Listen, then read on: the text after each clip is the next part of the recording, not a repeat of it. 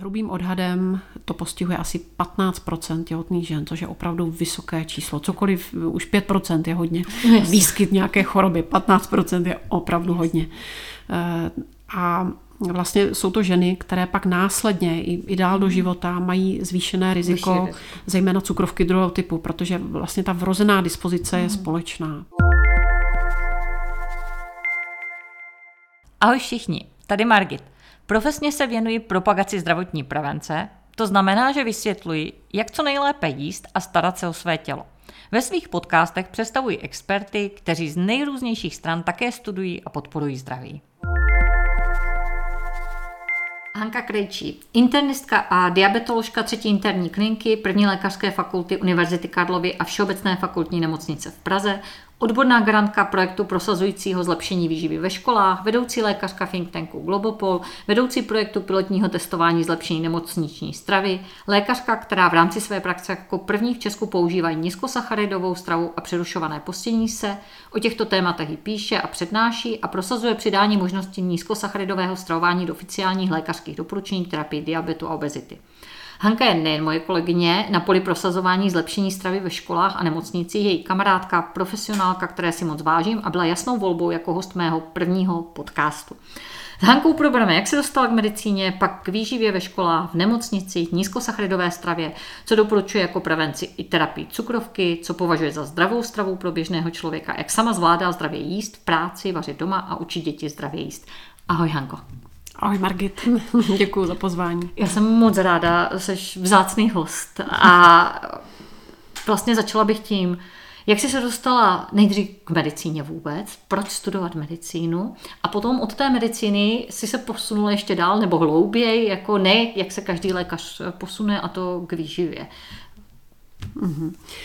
Tak kež bych měla nějakou nějaký takový jako chytlavý důvod k tomu studovat medicínu, nějaký pěkný příběh, když už teda mě tady takhle spovídáš, je to celkem eh, až, až jako nudná historie, no prostě. Povídej. Já, já jsem ani dlouho nebyla přesvědčená, že medicína je pro mě to pravé. Já jsem, já jsem to šla vlastně zkusit. No, protože nemám v rodině eh, v tomhle ohledu mm. někoho, kdo by se medicíně, vzor, kdo by se medicíně věnoval. Mm. Spíš teda po, po střední škole jsem chtěla jít na nějaký učitelský obor, to, to mě mhm. jako lákalo, ale pak jsem se v rámci těch vícero přihlášek, které se dávají, tak jsem se dostala i na medicínu a byla to výzva. No to je obrovská výzva, to, je to nejtěžší. Ne? Ale musím říct, ty první tři roky jsem vlastně nebyla přesvědčená, že to je opravdu to, co chci mhm. dělat a o to to bylo krušnější, protože ona, ona je to obtížné studium, je to těžké a když člověk nemá to správné odhodlání, tu, tu motivaci a to přesvědčení, že to chce dělat, tak je to těžké, ale naštěstí jsem to nějak překousala, překonala a pak už jsem nikdy nepochybovala, už, už to bylo jasný. Co byl ten zvrat, co byl ten mm, moment? Bohužel taky žádná taky. dobrá historka. pomalu, ale ani, jistě. Ani, ani pomalu, ale jistě, přesně. Čím jako víc ne, o tom Nebyl víš, to žádný zlom. Čím víc jsem tím, o tom věděla, jasný. čím víc jsem do toho pronikala, tím mě to lidské tělo přišlo zajímavější a, a jako už, už nešlo přestat.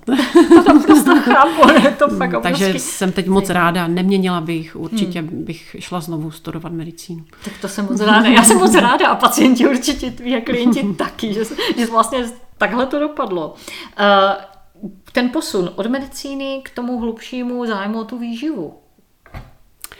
Tak eh, to má to má v mém případě starší historii, protože mě vlastně strava jako taková zajímala už, už jako dítě. Je to teda mhm. zvláštní, většina dětí A to taky moc chápu. jídlo neřeší, ale taková ta inklinace k té zdravé výživě, ono vlastně konec základní školy, střední škola, e, střední škola, to už bylo mhm. krátce po revoluci a mm.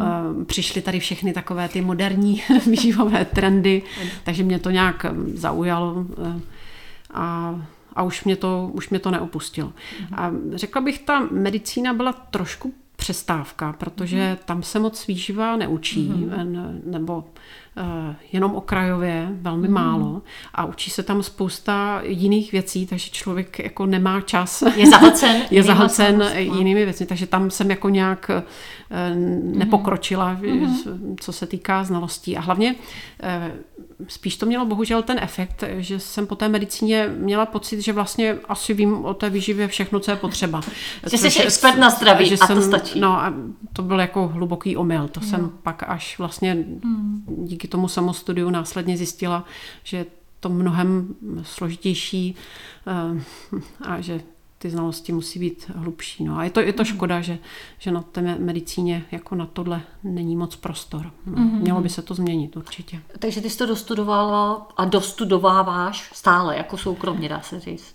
Ehm, no prostě v rámci toho, toho samostudia, o co mm. se každý z nás lékařů snaží nějak jako mm. se dál posouvat v tom svém oboru.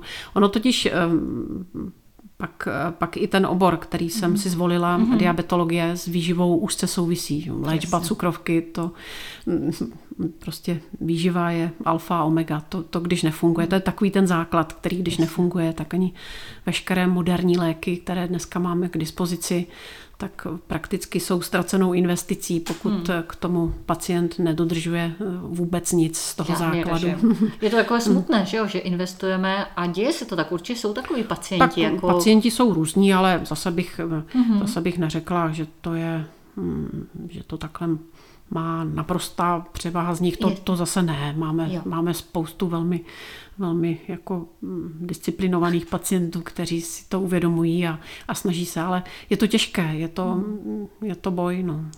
Zdravé potraviny jsou všude kolem nás. to máš pravdu. Eh, hmm. Když se teda vrátíme vlastně k té medicíně, k té výuce výživy, co si myslíš, že by takový ten ideální lékař měl o té výživě vědět? Jak jako dohloubky by se to mělo studovat? Eh, co by měl být schopný poradit tomu pacientovi? Tak určitě takové ty základy, tak víceméně mm, to tam zaznělo v rámci toho studia, ale mhm. opravdu jako velice, velice okrajově. Mm. Um, a mm, pak eh, možná i v souvislosti s tím svým odborným zaměřením. Takže. Eh, zkrátka někde eh, ty znalosti potřebují hlubší, to je třeba ta, ta diabetologie a, a někde samozřejmě to, tak jako zásadní není. Třeba mm-hmm. obor anesteziologie. Jasně, chápu, tam se moc nepokecá s tím pacienty. Jako nebudou asi Jasně. probírat nějaké aspekty Jasně. výživy nebo ne. Pokud, tak pouze okrajově. Jasný, to mm. chápu. Dobře, tak se posuneme možná rovnou jako k té roli vlastně, jak, jak ty vidíš ty ten význam, tu roli výživy v prevenci civilizačních chorob. Jako, jo, co pro tebe má nej, největší, nejdůležitější význam výživa jako nemoci. Jako, jak bys to třeba zařadila, jako ty nemoci kde to má ten největší vliv a, a je třeba to takhle řešit. Já bych asi nerada dávala nějaké pořadí, mm-hmm. jako mhm. co, co, co je nejdůležitější. Výživa je součástí všech těch aspektů, které mm-hmm. se týkají životosprávy a tam patří celá řada dalších věcí, mm-hmm. ty nejdůležitější pohyb, Jasně. spánek, zvládání stresu. A jako asi bych jim nedávala nějaké pořadí čísel, to bych, to bych nerada. Určitě Eh, by se tam projevilo to, že jsem trošku zaujatá, že přece jenom z těch všech věcí je ta, ta výživa, kterou se asi zaobírám nejvíc. Jasný. Dobře, a jak významná ta role teda je, jako jo, nebo jak důležitá? Co by měli ti pacienti dělat? Jaký ten vliv dneska víme? Protože víme v historii pár desítek let dozadu, že, jo, že byly roky, kdy se málem říkalo, je to jedno téměř, co jíte, že jo, a, a ta výživa se tak nějak jako jo, byla upozaďována. Dneska víme, že ji posouváme víc a víc dopředu. Mm-hmm. Uh, jak ty vnímáš význam té role? Tak um, určitě je to důležité, a, ale mm, řekla bych, zaujmout k tomu takový nějaký střízlivý postoj. Mm-hmm. Život eh, není jenom o jídle, takže určitě by to nebyl, neměl být středobod toho, že vlastně budeme Života. neustále řešit, mm-hmm. jako co, co sníme a nesníme. Spíš si to tak nějak nastavit um, rozumně, mm-hmm. nepodléhat pokud možno extrémům. Jo. A, a vlastně těch základních pravidel je velmi málo a jsou, jsou celkem jednoduché. Ale taky nepodléhat tomu, co bohužel v, v té výživě nebo já, já jsem to tak vnímala, se, mm. se doteď jako razilo. Eh, taková ta univerzálně jedna správná strava pro mhm. všechny. Já vím, že eh, asi kdyby jsme s dalšími kolegy, odborníky, že by třeba se mnou nesouhlasili, jak jsem to teď formulovala, ale, ale myslím si, že ten trend jako tam byl a, a vlastně všechno, co vybačovalo, tak už se zařazovalo jako do těch extrémů jako alternativa a tudíž Negativně. něco potenciálně nebezpečného ano. nebo vysloveně nebezpečného. A to si myslím, mm-hmm. že to není, že, že člověk se opravdu podle svých uh, zvyklostí, preferencí, anebo právě i na, na základě uh, aktuálního zdravotního mm-hmm. stavu může stravovat různě. Mm-hmm. Může třeba více preferovat některé druhy potravin než druhé a, a nemusí to znamenat vlastně nic negativního. Jasně. A pokud dodržuje ten základ. A ten základ, a co je ten základ? No, tak ten základ je to, co ty tady razíš řadu let. To jsou prostě kvalitní, jak ty říkáš, skutečné potraviny. Mm. Um, prostě to je, to je to zásadní. To je zásadní pro úplně všechny, ať už tak. si vybere jakoukoliv filozofii tak. vlastně a, a v rámci je, toho jde. Přesně. Rozdílné. Jenom aby jsme upřesnili, jestli tam mm. pak bude více uh, sacharidů, více tuků, uh, nehraje takovou roli. Mm. Jasně. Jak to, aby to byly ty kvalitní základní potraviny, skutečné, dobře. Eh, tak možná podívejme se rovnou na ty výživové směry, výživové filozofie, protože ono je to hodně takové jako eh, aktuální dneska, to lítá světem. Roky jsme tady měli spíš ty filozofie, ať už to bylo vegetariánství, makrobiotika, vitariánství. Dneska jsou populární paleosměry, nízkosacharidové směry a různé jejich specialitky jako holosorty.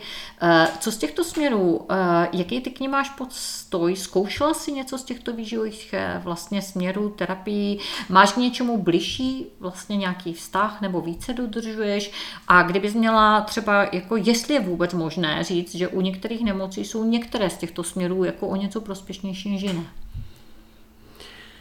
Eh, tak eh, k té první otázce, jestli jsem teda eh, něco zkoušela, nebo mm-hmm. některý ten směr je mi blížší, tak už je to pár let, co jsem objevila kouzlo nízkosacharidové stravy a a v zásadě jsem si pak uvědomila, že, že jsem k tomu inklinovala už, už dřív. Já jsem našla nějaké staré zápisky, ne zápisky, ale to byl nějaký úkol do angličtiny, jo. 20-30 let starý a měli jsme napsat, co máme, co máme rádi mm-hmm. v rámci jako jídla. Jsem napsala, že mé nejoblíbenější položky jsou maso a zelenina. To je možná, ty jsi průkopník Takže aniž jsem tehdy tušila, co je nízkosacharidová strava, tehdy bych si asi bývala myslela, že to je nějaký právě z těch extrémů. Že je to špatně. No, takže, takže po dlouhých letech jsem se k tomu dopracovala. I tak tomu mám nějaké svoje osobní důvody a pak, pak taky jsem se o to začala zajímat v souvislosti teda s léčbou diabetu mm-hmm. a potřebovala jsem to vyzkoušet, jestli je to reálné, jestli, jestli vlastně je to udržitelné, jestli se tak to dá mm-hmm. stravovat. Eh, takže zase, zase to byla ta výzva. že jsem, a navíc, navíc teda jsem jako velmi brzo jsem zjistila, že, že to je něco, co mě samotné vyhovuje. No. Takže jak chuťově, tak zdravotně v podstatě ti to vyhovuje ano. a máš dneska ty zkušenosti a zavádíš to nějak tady v republice trošku do praxe. Dobře, co ty ostatní směry? Mm-hmm. Uh, tak asi z toho, co jsem teď řekla, logicky mm. plyne, že jsem nikdy moc neinklinovala k vegetariánství. Mm. Možná na střední škole, právě jak jsem se začala zajímat, tak mě to určitě lákalo. I v mhm. mém okolí byli, byli jako lidi, kamarádi, kamarádky, kteří, kteří jako se stravovali vegetariánsky ale nikdy mě to dlouho mm-hmm. nevydrželo, prostě to maso mi vždycky chutnalo. chybělo a příliš chutnalo, takže, takže to neprošlo. Já eh, naprosto respektuju všechny ty eh, všechny ty ekologické a etické aspekty, důvody. které se s eh, tím pojí, mm-hmm. ale mm, myslím si, že toto by si každý měl individuálně jako vyhodnotit. Na, na, vyhodnotit, nastavit sám. A taky je potřeba... A ne s pocitem viny vlastně. Tak, asi, a taky je potřeba vlastně. zohlednit, jestli vlastně mu to, mu to vyhovuje. Protože opravdu mm. metabolicky jsme každý nastavený trošku jinak a, mm. a zkrátka někdo to maso tolik nepotřebuje a někomu by to mm chybělo víc. A není to jenom o těch chutích, jo, že to... Je to skutečně o tom zdravotním mm. stavu, genetice, no. nějakých dispozicí. A napadá tě nějaké to rozlišení, nebo vůbec jestli existuje, jako těchto směrů a jejich vhodnosti při určitých nemocech, v prevenci, terapii určitých jako skupin? Eh, tak já bych se nerada vyjadřovala jako obecně k různým nemocem. Mm-hmm. Můj obor je teda zejména ta diabetologie mm-hmm. a tam, tam paradoxně eh, se ukazuje a vlastně i ta data na to jsou, že, že i diabetik se může eh, stravovat mm-hmm. různě a může to vést ke stejně, stejně dobrým cílům. Zase platí ten základ, ty kvalitní skutečné potraviny ale vlastně diabetik může dobře prosperovat, jak se ukazuje mm-hmm. na vegetariánské stravě a v něčem to přináší benefity. Mm-hmm. Může se stravovat eh, na té běžné skladbě stravy, to znamená s obvyklým obsahem Jasně. sacharidů, tuků, bílkovin. Mm-hmm. A, a stejně tak, stejně tak teda máme mm, už řadu dat o tom, že dobré výsledky má právě ta nízkosacharidová strava. Mm-hmm. Ale i, i když je to něco, co já preferuju, tak to rozhodně neznamená, že to takhle uh, vnucuju svým pacientům. Že toto opravdu je potřeba respektovat, že, že každý, každému vyhovuje něco jiného. A mm-hmm. Musí já si pocit... to vyzkoušet a pokud zjistí, že to ano. není pro něj, je to naprosto v pořádku, najde si svoji cestu. Svoji a tak cestu. to má být. Eh, já si myslím, že je to úplně v pořádku a že vlastně ale ty si spíš jako ta výjimka, která se posunula tady k té toleranci rámci různých cest, že tady roky platilo zejména v té diabetologii a možná i obezitologii, takové to jako vycházení z těch teorií omezování živočišných tuků, cholesterolu a podobně strašáků. A že jsme se hodně posouvali jako ta doporučení té rostlinné stravě, že jo, takovým těm celozrným obilovinám, že jo, a, a, že to byla taková ta jedna cesta. A až dneska jako, že se spíš připouští těch více cest a ty se vlastně jedna z těch, který to tady jako takhle velmi tolerantně jako posouvá se to, posouvá se to. Ono vlastně už v poslední posledních doporučených postupech pro mm. dietní léčbu diabetu, který eh, byl v roce 2012, tak tam už byla eh, zařazena mm. i vegetariánská strava pro, pro diabetiky. A teď se chystá aktualizace a co mám právě od kolegů, kteří to mají na starosti a věnují se tomu, tak eh, snad teda tam bude. Nově nízkosacharidová. Nově nízkosacharidová, pevně v to doufám. Počkej, nestala se ti zatím, hmm. ty zatím, že se nízkosacharidová strava dala do oficiálních doporučení v terapii těhotenského diabetu? Ano, ale to je jenom dílčí Jasně. věc. Toto má být takový pro uni, univerzálnější pro, eh, jako bez ohledu na typ diabetu. Super, to je dobře. A napadá mě rovnou další otázka. Jsme se bavili o té vhodnosti a prospěšnosti, jak vegetariánská strava, třeba prevence terapie diabetu, tak tady třeba ta nízkosacharidová. Není to tak, že my jsme roky si mysleli, že diabetes druhého typu se bavíme, je vlastně nevratné, progresivní onemocnění, zhoršuje se a nevěděli jsme příliš o tom, že by šlo zvrátit ten stav. Jako hmm. se když toho pacienta nasadíme ty antidiabetika, tak je to víceméně doživotně. A vlastně ty reverze diabetu druhého typu jsou relativně nová věc. Já mám pocit, že oni první přišli s nějakýma bandážemi a žaludku a podobně se změnou mikrobiomu, byly spojené a to jsme zjistili, že to jde. A dneska my vlastně máme už asi i studie, které tohle potvrzují a potvrzují to i u těch vegetariánských směrů, anebo je to právě eh, specifikum té nízkosacharidové stravy, která zajišťuje eh, jako velice hezkou tu reverzi. Tak eh, pokud se teď v posledních týdnech jo, tak, neobjevilo tak, něco úplně nového, jasně. tak nevím o tom, že by byla studie na vegetariánskou stravu, eh, respektive mm, docílení remise diabetu mm. druhého typu pomocí vegetariánské Jasně. stravy. Je řada studií, které prokazují zlepšení kompenzace nebo Prevence, těch, těch dalších parametrů, jako Jasně. je cholesterol, vysoký tlak a tak dále. Jako řada pozitivních dat stran vegetariánské mm. stravy je, ale konkrétně teda, co se týká dosažení remise, tak o tom nevím, že by taková mm. byla. Možná možná e, taky k tomu dojde, doufejme.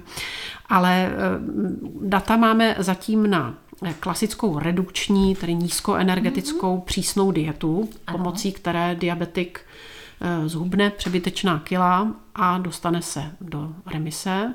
Taková větší studie, ano. která toto potvrdila, je teď poslední a všude je teď mhm. citovaná studie Direct z roku 2018, ano. ale byly i nějaké dílčí menší. A e, další data e, máme, i když ta studie, e, která je nejvíc citovaná stran nízkosacharidové, respektive té přísnější ketogenní mm. varianty a dosažení remise diabetu druhého typu, tak takovou studii taky máme, ale teď jsem se do toho zamotala, jenom nemá, nemá tu tíhu, nemá tu kvalitu, jako jo. ta studie direkt na tu Jasne. nízkoenergetickou stravu.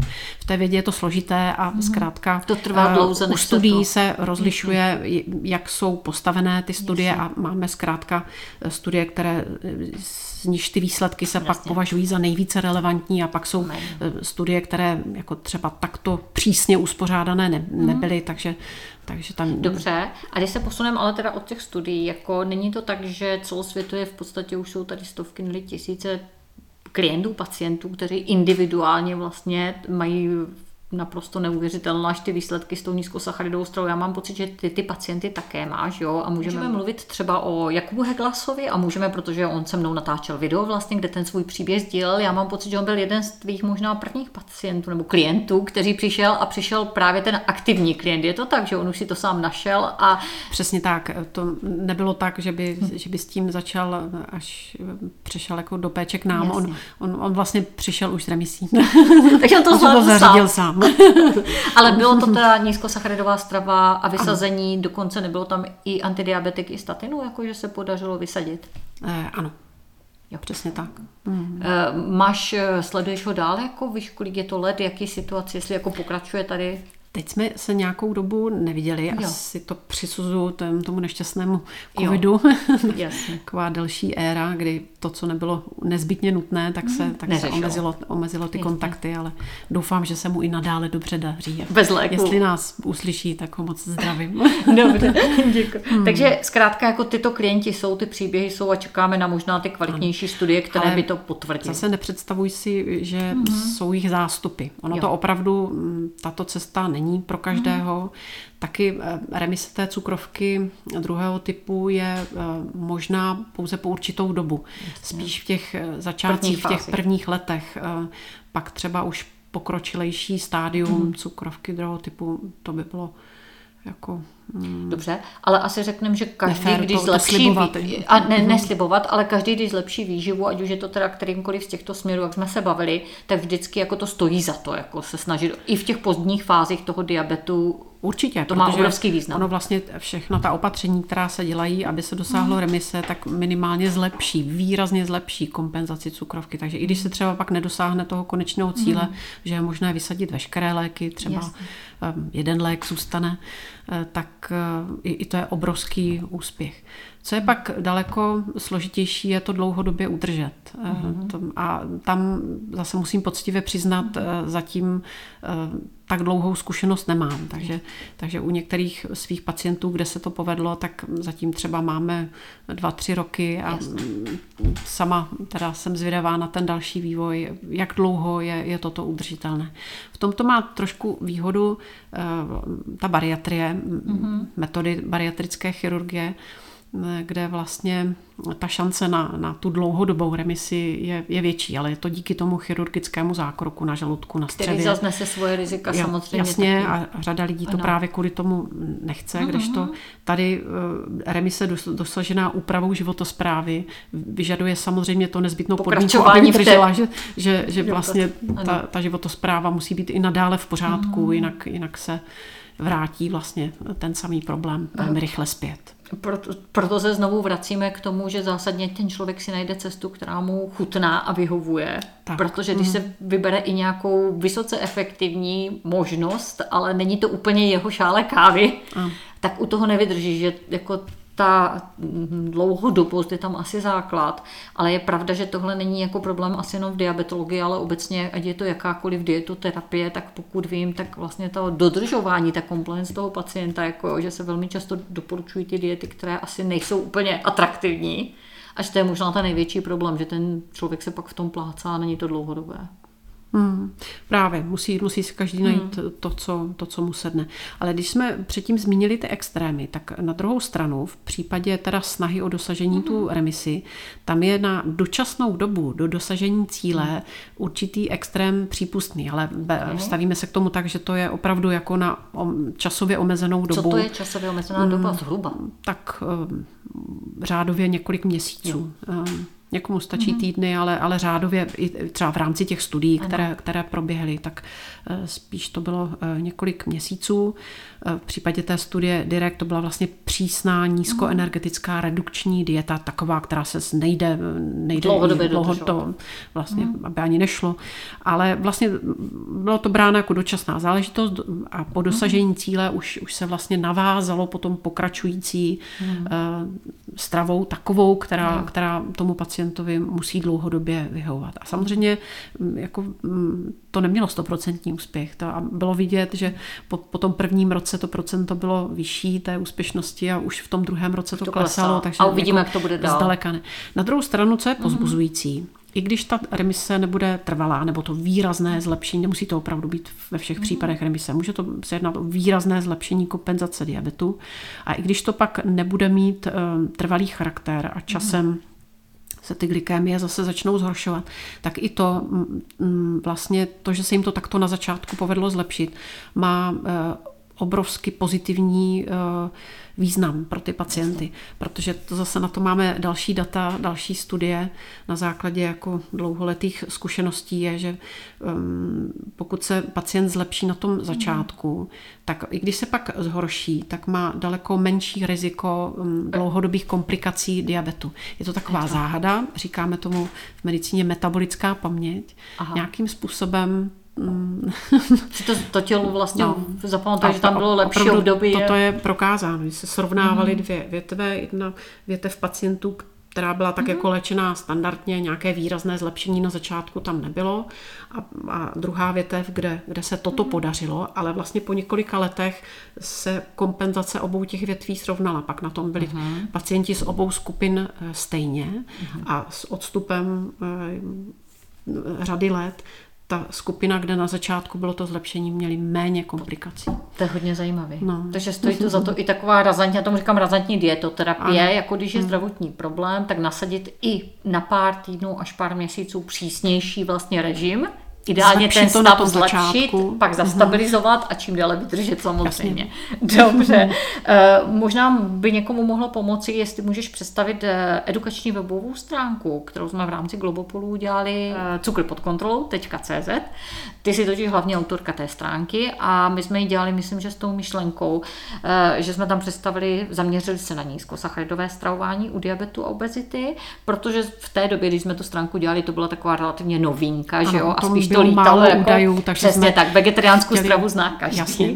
A proto jsme to jako soustředili jenom na tady tohle, mm. protože do té doby se s tím spíš zabývali nějací jako jo, jednotlivci, nevýživáři, jako jenom nadšenci, co to zkoušeli, tak jsme to dali do téhle stránky a cílem bylo, aby ten pacient mohl tu výživu sám zajistit, když bude mít ten diabetes, eh, obezitu a ten jeho lékař třeba nebude tyhle metody detailně jako vědět, tak ten pacient to může sám dělat a ten lékař kontrolovat ten zdravotní stav. Ano, Takže ale... jestli můžeš představit ten web co tam najde člověk.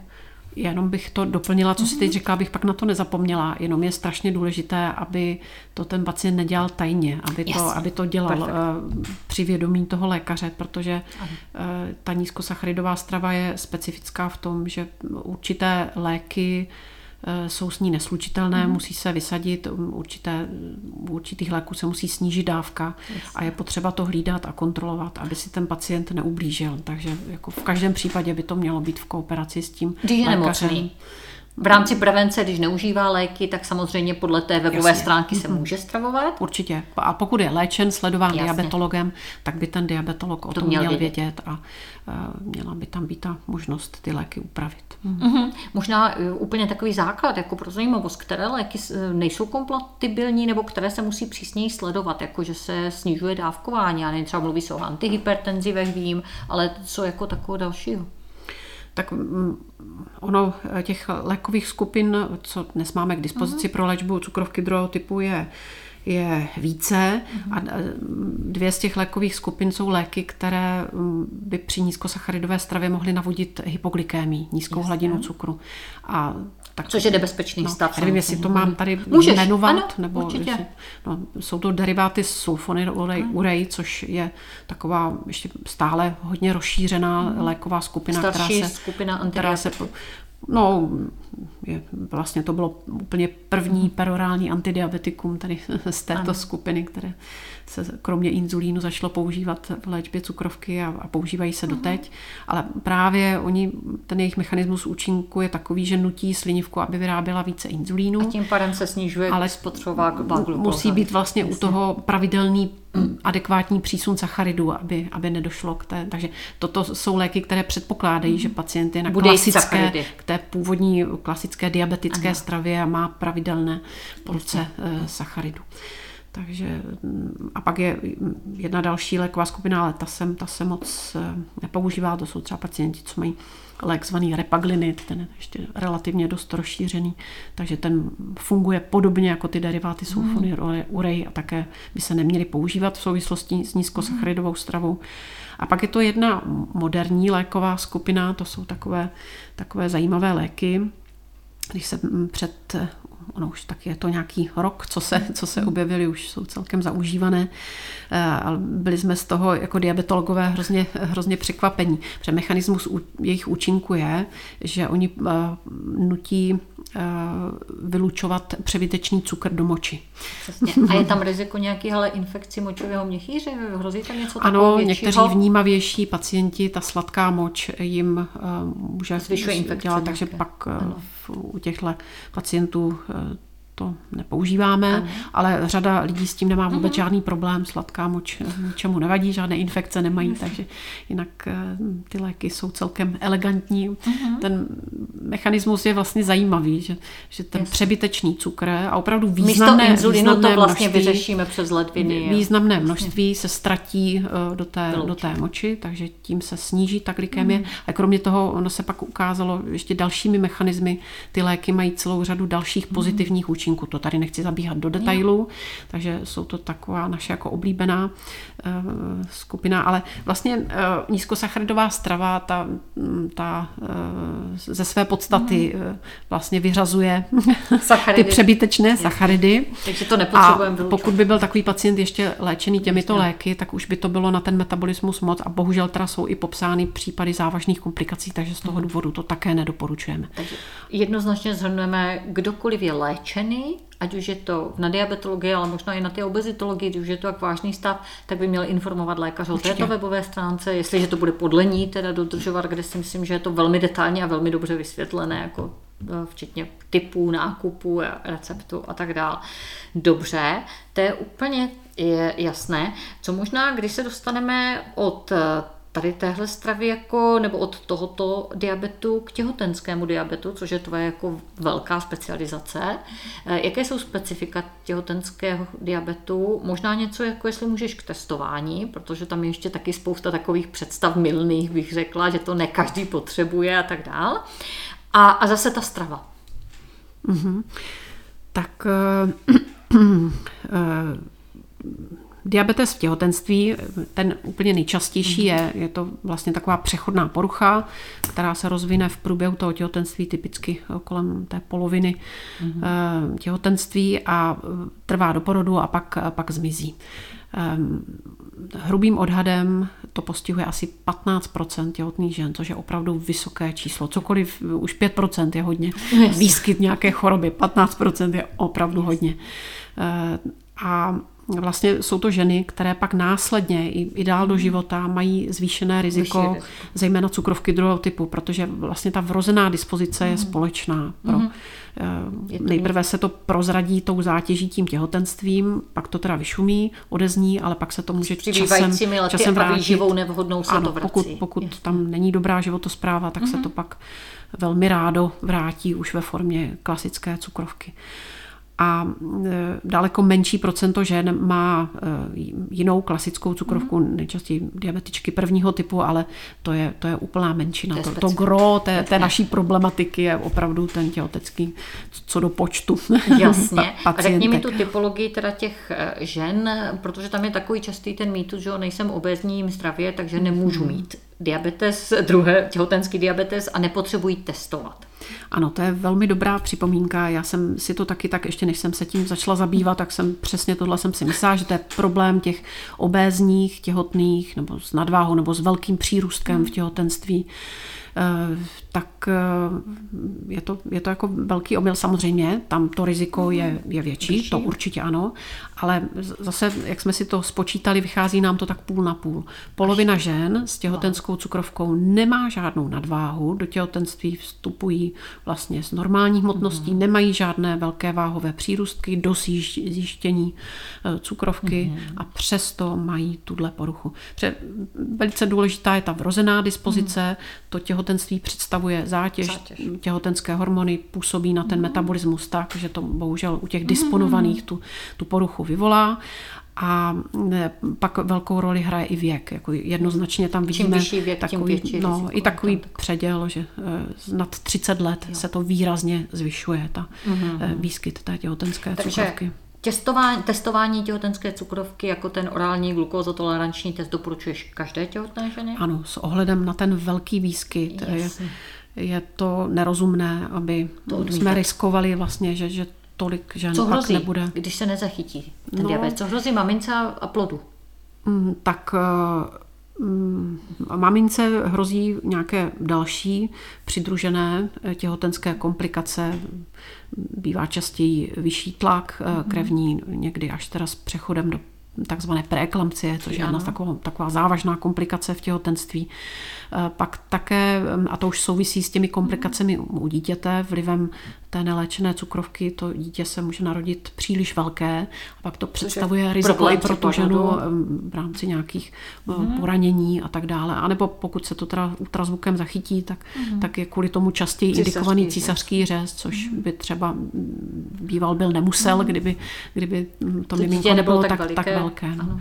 No a pro ty děti to, to má eh, celou řadu mm. dopadů. Některé jsou jenom krátkodobé, přechodné, vyřeší se. Mm. Nějaké mm, bezprostředně komplikace, které nastanou po porodu, například riziko hypoglykémie a tak dále. To jsou přechodné záležitosti, ano. to se pak upraví.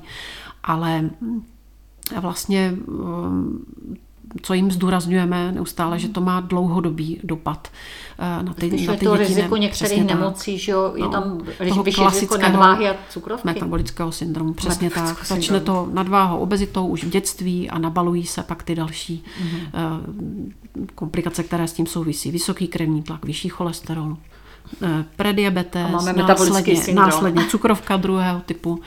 Takže ano, ty, ty děti, jejíž hmm. matky měly neléčený nebo nedostatečně léčený těhotenský diabetes, mm. tak, tak mají častěji pak i sami cukrovku druhého typu. Mm-hmm. Takže jasně, určitě otestovat, jestliže ten test vyjde pozitivně, spolupracovat s tím diabetologem, eh, s lékařkou, jako seš ty a v podstatě je tam zase to řešení taková ta jako nějaká rozumnější, mírnější nízkosacharidová strava, jakou popisujeme na tom webu Cukr pod kontrolou, anebo ještě lépe na stránkách těhotenská cukrovka CZ, což jsou tvoje webové stránky a přímo se věnuješ vlastně těm těhotným ženám. Uh, určitě. Uh, pokud se zjistí ta těhotenská cukrovka, tak hlavně nepanikařit, zbytečně se nestresovat, není to nic hrozného, je to věc, která je docela, docela elegantně řešitelná, i když samozřejmě určitá opatření nemusí být každému mm. příjemná, třeba měření na glukometru, anebo mm. právě e, omezení se v té, v té stravě. Na druhou stranu e, mě vždycky strašně potěší taková ta pozitivní zpětná vazba, kdy se vlastně ta maminka, když se pak s ní třeba loučíme mm. po porodu, tak se nám přizná, že, že nejprve byla naštvaná, že, má, že to je oprust, těhotenská cukrovka, ale vlastně pak, pak je ráda, protože třeba do té doby se stravovala velmi špatně, že si to hmm. hodlala užít, to těhotenství a nehleděla, baštila sladkosti, pila eh, za dva jedla a tak pila. jedla za dva a tak dále. A vlastně ta diagnóza jí zastavila, hmm. ona se začala stravovat zdravě a a cítila se mnohem líp a zjistila, že to má celou, celou řadu dalších pozitiv, nepřibrala tolik. Eh, Do budoucna je, je to jenom je A dokonce řada z nich je i odhodlaných, že to chtějí dodržovat dál. Tak nevím pak, nakolik se jim to daří, ale, ale mám to moc ráda, tuhle zpětnou vazbu. to je krásný, to je úplně skvělý. A mě jako v souvislosti vlastně s těhotnýma ženama ještě uděláme jednu odbočku k ním a pak už půjdeme dál. Napadla jedna zajímavost, co ty jsi mi říkala, když jsem se připravovala na video vlastně o těhotných ženách a o výživě v těhotenství, tak já si vzpomínám, jak ty jsme, jsme se bavili o játrech, protože jsme narazili vlastně na takové tradované nevhodné potraviny a játra patří mezi tradované nevhodné těhotenské potraviny. A ty jsi mi vlastně řekla, že možná úplně naopak, že by bylo dobrý, jako, a bavili jsme se tam o souvislosti s železem příjmem ano, a nedostatkem. To nesouvisí s cukrovkou. To. Ne, to, ne, to nesouvisí s cukrovkou. To by ano. vlastně pro každou těhotnou ženu uh, těhotenská anémie, chudokrevnost je vlastně úplně nejčastější interní komplikace v těhotenství. Kam se hrabe naše těhotenská cukrovka?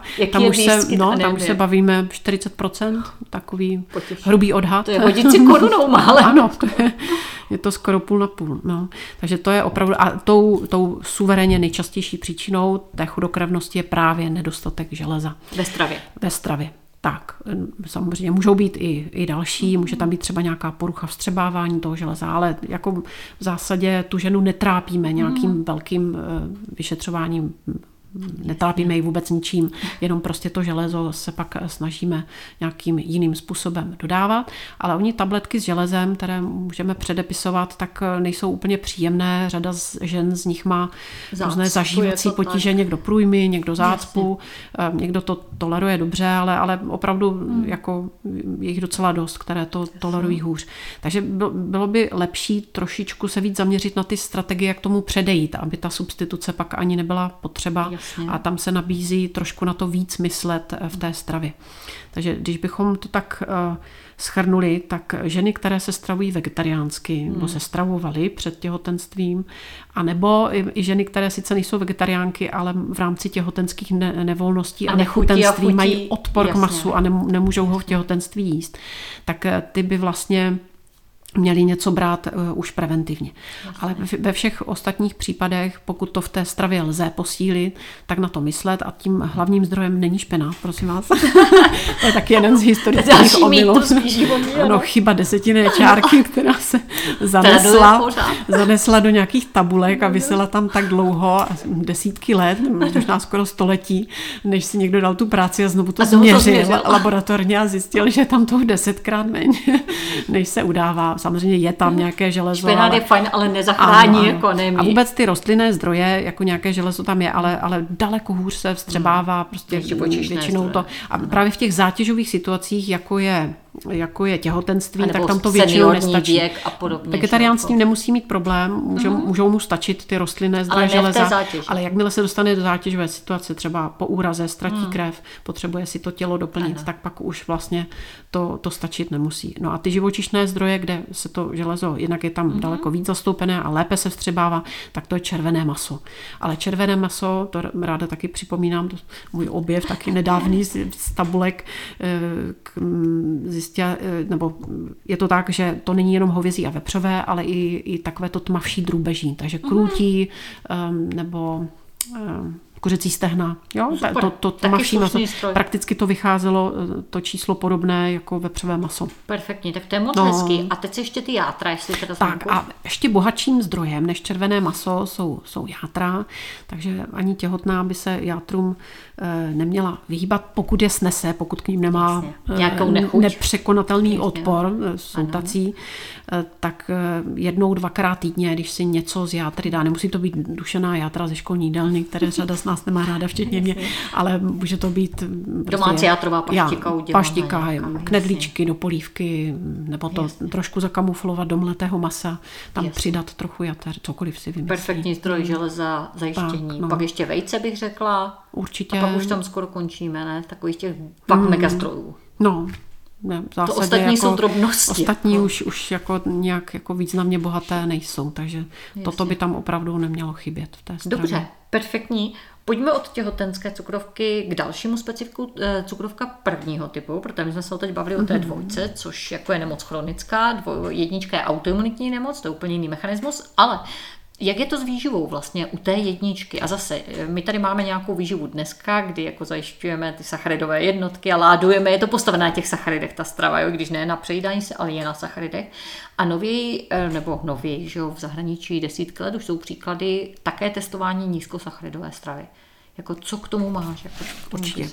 Tak vlastně historicky to bylo tak, eh, že mm, ona pravidelný přísun sacharidů byl, byl jako naprosto nezbytná nutnost. Mm. Bez, toho, bez toho se jako nedalo obejít, protože vlastně eh, ty první typy inzulínu, které byly k dispozici, vlastně nic jiného ani, ani neumožňovaly. Ty vlastně nejprve byl do léčby zaveden krátkodobě působící mm-hmm. inzulín, takže tam to opravdu vyžadovalo Najížce, pravidelně inzulín. porce Jasně. sacharidů po celý, po celý den. Ano. Pak se do léčby přidali bazální inzulíny, ale jako až tak úplně se to nezměnilo. Mm-hmm. Ty inzulíny měly nějaký svůj vrchol účinku, měly určitou délku působení, mm-hmm. daleko delší než, než moderní inzulíny, které máme k dispozici mm. teď. Takže tam vlastně ani žádná jiná dieta eh, nešla.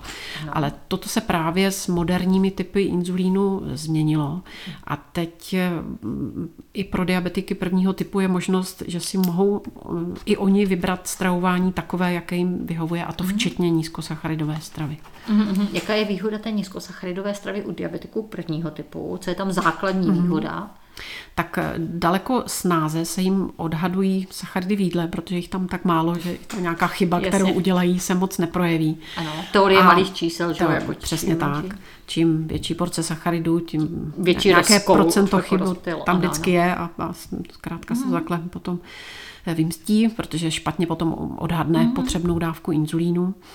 A Eh, takže toto, toto je mm-hmm. daleko jednodušší na té nízkosacharidové stravě. Sníží se dávky inzulínu, mm-hmm. který je potřebný k jídlu, mm-hmm. což je další velká výhoda. obrovské pozitivum, no. že není tak rozkolísaný ten diabetes do hyperhypoglykémii. Rozkolísaný je tehdy, když právě se to pacientovi mm-hmm. nedaří, dělá nějaké chyby. Mm-hmm. Ono je to opravdu, to, není to snadné. Mm-hmm. Vyžaduje, to, vyžaduje to velkou zkušenost a velké hlídání se, mm-hmm. aby, aby diabetik prvního typu, pokud se stravuje standard standardně normálně mm. má obvyklý obsah sacharidů, tak aby měl perfektní glykémie, tak to musí opravdu umět. Mm. Odhadovat dávky inzulínu, mít správné odhady těch sacharidů v jídle, Jasně. dodržovat ta, ta pravidla. No, takže, takže té, toto je takové jednodušší na té nízkosacharidové. U omezení sacharidů je to jednodušší, nejsou tam tyhle Určitě. No a pak máme taky um, bohužel i velké procento obezních diabetiků prvního typu. Uh-huh. Obezita je univerzální problém, porucha, takže samozřejmě se ne, nevy, nevyhýbá ani a bohužel ona někdy jako v rámci té mhm. terapie diabetu prvního typu, ta manipulace s tím inzulínem, tak uh-huh. to k tomu i svádí. Pokud třeba ten diabetik prvního typu má čas častější hypoglykémie, které mm. musí zajídat cukrem, tak to, jo, to jsou, to jsou to kalorie navíc tom... a, a tím pádem bude i, i víc a snadněji přibývat, takže mm. to je to vysvětlení, proč větší procento diabetiků mm. prvního typu ve srovnání se všeobecnou populací tu nadváhu a obezitu mm. má. A ta nízkosacharidová strava zase může být pro ně cestou, I jednou z cest. Jo, neříkám, že Jasně. by to nešlo i jinak, ale jednou z cest, jak vlastně mm. tu váhu zredukovat. Jasný, mě v té souvislosti napadají, ty se spodílela svým odborným dohledem nějakou korekcí na vydání tady knih, jak od eh, Lily Nichols, tak mám pocit od pana doktora Bernsteina, je to tak? Můžeš k těm knihám se zmínit? Eh, to je v procesu, kniha, kniha pana doktora Bernsteina je v procesu, to je americký lékař a sám vlastně diabetik mm-hmm. prvního typu, eh, který se stravuje mm, nízkosacharidově. Mám pocit desítky let, je to tak už? Ano, už je to starý pán, 80. ano. kolem 80 let, ale vlastně velice hezky to sepsal, ty své letité mhm. zkušenosti. Mm. Ta kniha je nejenom o té stravě, ale obecně takové praktické rady, jak, jak správně zacházet s inzulínem, jak, jak správně ošetřit hypoglykémie. A, Takže taková učebnice diabetologie prvního typu. Ano. A vlastně je to, je to napsáno hezky, že je to teda primárně určeno pacientům, takže Aha. srozumitelně, tak aby, tak aby eh, všemu rozuměli, ale zároveň je to opravdu hodně podrobné, takže i takže pro mediky řada, jako řada nás podstatě... diabetologů se z toho může načerpat. jako není tady mm, mnoho takovýchto zdrojů, zkrátka mhm. odborných. Bude to no, asi zcela výjimečná publikace, tak, je to no. tak? Takže chystá se překlad, ale ten se teprve chystá, jo. takže to, to zatím nevyšlo v češtině. Jasně. A to co, to, co vyšlo, eh, to, co jsi zmiňovala, ty knihy od Lily Nichols, což je americká nutriční terapeutka, uh, jejíž hlavní Specializující se na diabetes. Parketou je těhotenství. Ano, ano. A ty knihy vyšly dvě. Jedna obecně o výživě v těhotenství mm-hmm. pro všechny těhotné mm-hmm. ženy a uh, ta, která mm-hmm. vyšla dříve, tak, tak se týká čistě těhotenské cukrovky. A řekla bych, že to mm-hmm. asi nejlepší pro pacientky s těhotenskou cukrovkou, co jsem kdy četla. Takže zase má to podrobně, hezky srozumitelně, ona není v ničem dogmatická, je tam i mm-hmm. mezi řádky je taková laskavost, takové to jo. porozumění, pochopení Empatie pro ty, pro ty, pro ty ženy, a, takže hezky. Uh, hezky se to čte.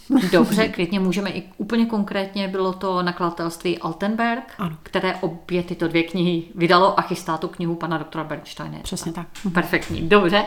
Já bych se posunula možná od diabetu, i když ono to pořád souvisí, víc možná k obezitě, anebo úplně i k běžnému člověku. Četnost jídel. To je další věc, která se tady hodně posouvala. Jo? Byly desítky let, kdy vlastně se za úplně nejlepší požad, považovalo ty svačinky. Eh, já dokonce vím, že mám poměrně dost klientů, kteří došli s tím, že došli od toho nutričního terapeuta s tím, že musí snídat nebo musí svačit. A dneska jsme zase jako, že to je úplně individuální a že to je může to být jakkoliv. Takže je kdyby mm. něco jako k tomu a třeba i, i v té diabetologii a i pak pro úplně běžného člověka. Je to stejné vlastně jako s těmi výživovými směry. Není žádný univerzálně jeden nejlepší správný. pro všechny, jeden správný, je jich více rozprávných mm-hmm. a záleží to, co komu vyhovuje a stejně tak je to s tou frekvencí jídel. Mm-hmm a řekla bych, i u jednoho člověka se ta situace v průběhu života může měnit a e, v dětství to bude muset mít nastavené nějak jinak, v dospělosti mu bude třeba stačit méně jídel a pak se může dostat mm-hmm. zase třeba v rámci nějakých změn svého zdravotního stavu do situace, že si bude potřebovat jíst spíš častěji a méně mm-hmm. a je to naprosto v pořádku. Co se týká vztahu té frekvence jídel a obezity, mm-hmm. tak tam bych řekla, jako pořád zůstávají obě ty možnosti, jak, jak ten původní koncept eh, těch více menších jídel za den. A já i znám konkrétně pacienty, kterým to opravdu vyhovuje a daří a se jim, eh, zhubli na tom a daří hmm. se jim na to, na takovéhle mm. frekvenci jídel tu váhu držet. Takže já, já bych to úplně nezatracovala. Mm. Jsou tací, kterým to vyhovuje, ale um, jako teď se více zdůrazňuje ten, ten opačný koncept, eh, protože eh, není to tak. Byl taky jeden z mýtů.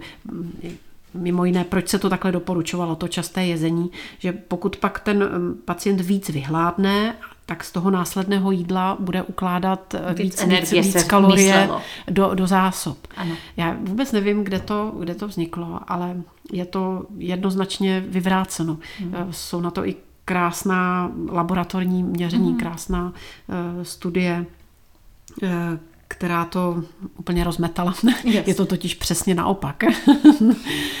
vlastně, když máme tři jídla za den, tak, tak na snídani uložíme méně, než, než pak uložíme na oběd a na večeři. Mhm. Protože oni se nám eh, nastimulují, ty enzymy, které pak zodpovídají za to ukládání ano. kalorií do tuků a eh, během noci, během dalšího hladovění ta jejich činnost vyhasne v uvozovkách. V uvozovkách. Takže ano. pak to další jídlo s tím delším časovým odstupem, ta tendence k tomu ukládání není tak vysoká. tam není tak vysoká. Přesně tak.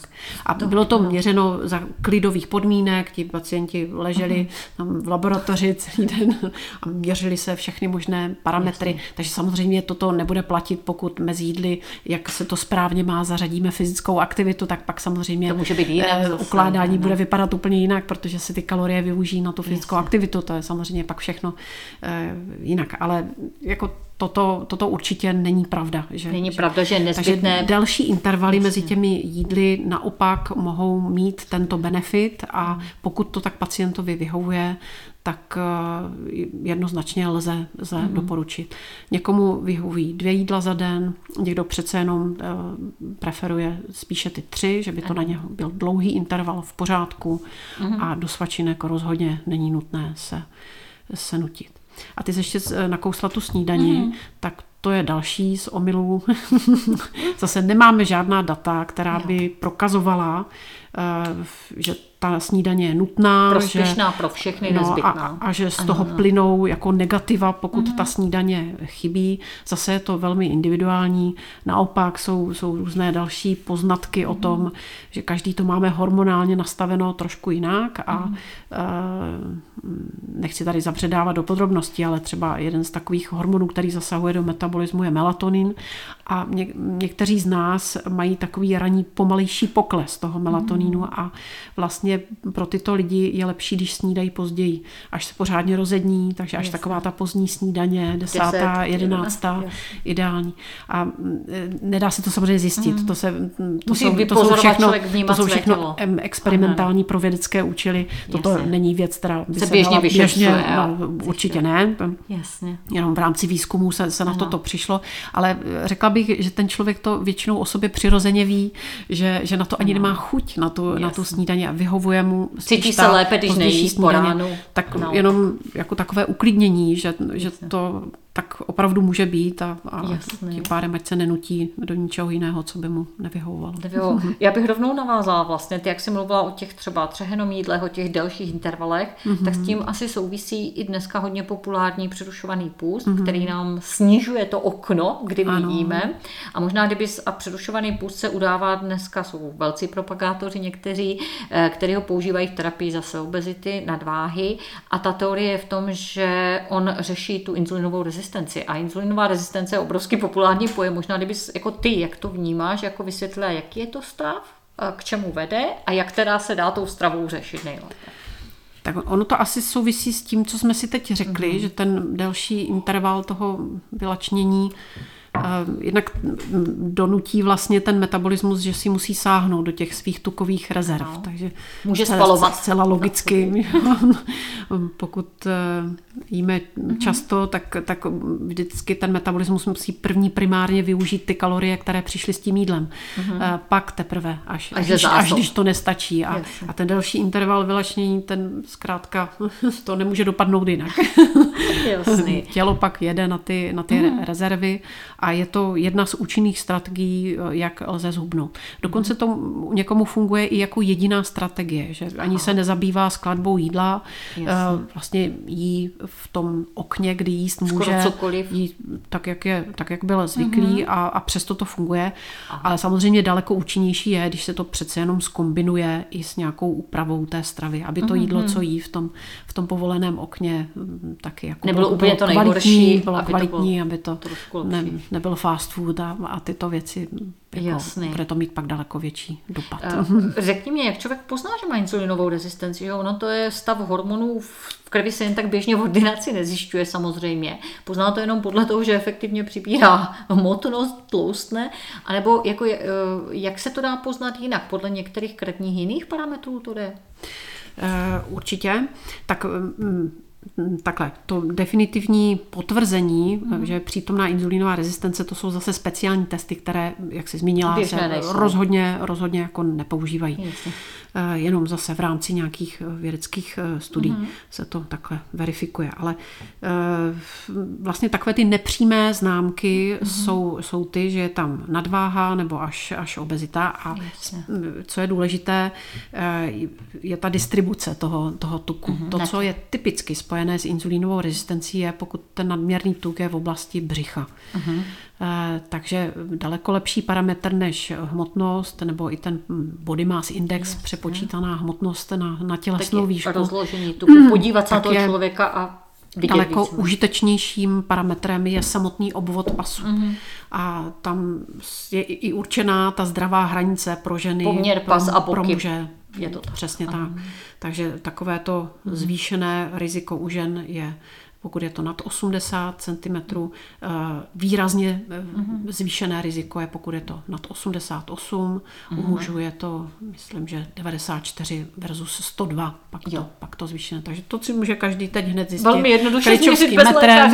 Je to měření toho nejširšího obvodu v oblasti, v oblasti břicha, břicha a pokud to přesahuje tuhle hranici, tak je to známka toho, že, že eh, se tam může schylovat k problému zvaném insulínová rezistence. To znamená zakládat si pomalu, ale jistě s vysokou pravděpodobností na cukrovku druhého typu. Jenom je to otázka, ano, když takhle se bude pokračovat. A nejenom, nejenom na ní. Ono Jasně. vlastně těch metabolických komplikací ano, ano, spojených s inzulínovou rezistencí je více. Odrazí se to třeba na hladině uh, krevních tuků. enzymů a krevních tuků. Krevní tuk.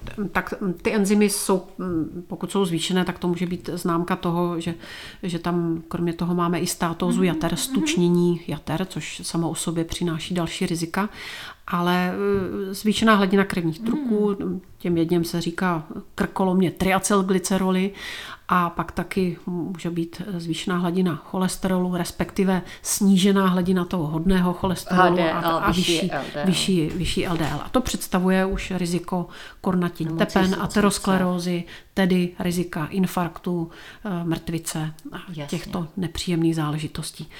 Další eh, z těch metabolických komplikací inzulínové rezistence je vysoký krevní tlak. Mhm. Protože tam několika mechanismy, ně- některé z nich už jako jsou popsány a doloženy, Mhm. Vlastně to přispívá ke zvýšení krevního tlaku. A to je další rizikový faktor zase přispí, a přispívající k nemocem srdce a cév. všechno navzájem se to A hodně pak už podporuje. tebou zmiňovaná cukrovka druhého typu, které většinou ale předchází takzvaný prediabetes, to znamená takové ty hodnoty krevního cukru, které už nejsou úplně v normě, ale ještě No. nedosahují pásma cukrovky, taková ta šedá zóna, Mezi. to mezi.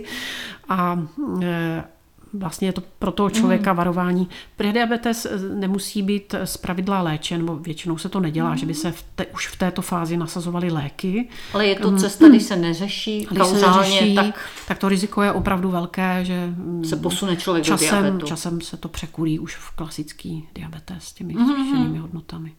Jasně. Děkuji moc. Já bych teď se poslala možná zase z, dru- z jiných stran na tu výživu na různá kontroverzní témata. A bavili jsme se o těch výživových směrech. Jako napadá mě vegetariánství, veganství, děti jako, anebo vůbec eh, takové ty ohrožené rizikovější skupiny, třeba i seniori. Já jsem vždycky nesvá otázek na děti, protože nejsem pediatr. Jo. Takže eh, jako v zásadě k tomuhle bych se neměla Hmm. vyjadřovat, takže spíš můžu eh, interpretovat to, co vnímám ze, strany, ze strany pediatrů a vůbec bych to nerozporovala. Jasně, že zkrátka t- ten rostoucí dětský organismus si žádá své a, a vegetariánská strava eh, je slu- slučitelná, ale je, je potřeba mm, jako dohlídnout, aby v ní nechybělo to, co to dítě potřebuje. Takže tady jsme nakousli to železo, že to by se jich týkalo Omega taky. 3 mastné kyseliny, tam nejsou ryby. Může tam být méně vitamínu D, Jo. Ehm, takže mm, tohle, eh, tohle jsou věci, na které potřeba myslet. Ale eh, ona, spousta rodičů vegetariánů jsou zodpovědní lidé a celkově mají tu stravu zdravou, bohatou na zeleninu, eh, ořechy a další, další zdroje eh, Hromady prospěšných nutričně- potravin, která nutričně běžná populace tolik není. Pokud Ano. eh, stejným způsobem to pojmou u toho dítěte, tak já si dokážu mm, jednoznačně představit, že mnohé vegetariánské dítě bude mít lepší, kvalitnější a nutričně bohatší stravu než řada Běžně dětí, které víme, jak to chodí. Jasně. Velká sladká jízda, prokládaná fast foody. Takže to samozřejmě maso, nemaso, jako to rozhodně není eh, to, co ty děti z čeho prospívají. Jasný. Uh, veganství ještě možná nějaký... Tak to už je trošičku, to už zavání tím, jak se, te, pokud se týká Dětí. dětí. u dětí, dospělí, zase pokud to pojmou, že si mm. pohlídají ty, ty věci, které by se substituovat měly, jakožto vitamin B12 a tak eh, je to v pořádku. Mhm. Mm. U, těch, u těch dětí tam, tam to bude ještě, ještě o něco složitější zajistit jim tu dostatečnou výživu z hlediska to adekvátního příjmu bílkovin, zejména, že Mhm. pokud tam nejsou vůbec žádné ty živočišné zdroje, ani vajíčka, ani mléčné výrobky, tak, tak eh, no. Ale Je to, je to všechno, to je všechno, co ti k tomu řeknu, já bych nerada tady. Dobře, vraťme se k potravinám teda. Uh, uh, konkrétně některé potraviny, uh, kontroverzní témata. Maso, vejce, cholesterol.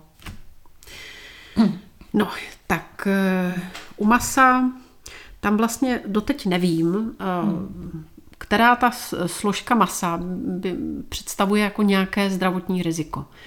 Ano, v mase je cholesterol, ale o tom víme, že cholesterol ze stravy má minimální dopad na hladinu cholesterolu eh, v krvi a třeba ve vajíčkách je ho mnohem více a vajíčka byly po této stránce taky už omilostněna, že to je složitější s tím cholesterolem. Eh, je to kvalitní zdroj bílkovin. Eh, určitě eh, riziková jsou jednoznačně, a tam to doložené je, některé úpravy masa. Takže zpracované masné produkty. Grilování, některé. protože při těch, těchto, přesně tak, při těchto úpravách vznikají škodlivé látky, škodlivé. O, o kterých se ví. Ale zase, abychom kvůli tomu odsuzovali maso jako takové, to taky není fér, mm. protože všechno jde udělat špatně a připravit. Podobné ty škodlivé látky, které jsou u toho. Eh, masa zpracovaného pod vysokou teplotou, tak, tak jsou v, i v, kur, i v kurce chleba. No. Takže a, a chleba kvůli tomu nezatracujeme, takže ano. Eh, toto mi nepřijde úplně fér. Eh, teď třeba běží velice zajímavá studie, mm-hmm. veganská strava versus klasická strava. Mm-hmm na třetí lékařské fakultě pod vedením pana doktora Gojdy. Aha. A mm, vlastně eh, ti se v té studii zaměřují na složení střevního mikrobiomu. Mm-hmm. A opravdu se, se ukazuje, že v té veganské větvi to složení, aspoň na základě těch poznatků, které o tom je. jsou, tak jednak jsou rozdílné a, a to složení je příznivější. Akorát mm-hmm. jako moje taková, ne výhrada, spíš pochybnost je, jak, jaké bylo složení té, té klasické stravy. Jo, je, aby to bylo, aby to bylo fair, tak by, eh, to měla být by se mělo dbát, přesně a tak, mělo by se dbát na, na dobrou kvalitu vlastně mm. u obou typů toho stravování. Jasně. Protože pokud eh, ta veganská je vytůněná, je, je z dobrých věcí, z kvalitních potravin, tak eh, samozřejmě ta pozitiva eh, budou i z tohohle ohledu. A zatímco, když ta běžná strava je postavená na uzeninách, tak to tak, může být problém. Není to masem. Pozavina, ale... budou tam přítomné a, a celá řada dalších problematických potravin, tak pak přece nemůžu říct, že ty pozitivní výsledky byly hmm. díky nepřítomnosti živočišných bílkovin, Jasně. když vlastně tam, tam je úplně jiný ještě problém. Tam byly i další roz, rozdíly. Ale tohle se asi velice často dělá ve studiích s masem, že se nerozlišuje kvalita toho produktu a ta běžná společnost to maso jí spíše v těch méně kvalitních ano, a to, to, to, je, je třeba, to je třeba přiznat, obrovský, takže jo. třeba celá skupina uzenin, hmm. že jo, ano, to, ano. Už, to už jsou ty problematické, to je zpracované maso s řadou přidaných Jasně. látek. A, tak ale to se hmm. posouváme možná k problému ne maso ano nebo ne, ale ne ultraspracované potravinářské produkty nebo ty nezdravé technologie. Přesně tak. Ano, mm. skutečné jídlo. A jestli mm. je to rostlinné nebo živočišné, jo, že, že vlastně mm. tohle je třeba. Dobře, eh, pojďme další. Fruktóza. To bylo roky vlastně dlouho jako taková součást malém diabetické diety, jako bych řekla, že jo, v diapotraviny mm. byly slazeny fruktózou. Dneska víme, že to není správně, nemělo by se to dělat. Eh, něco k fruktóze, jak ty to vnímáš vlastně, nebo...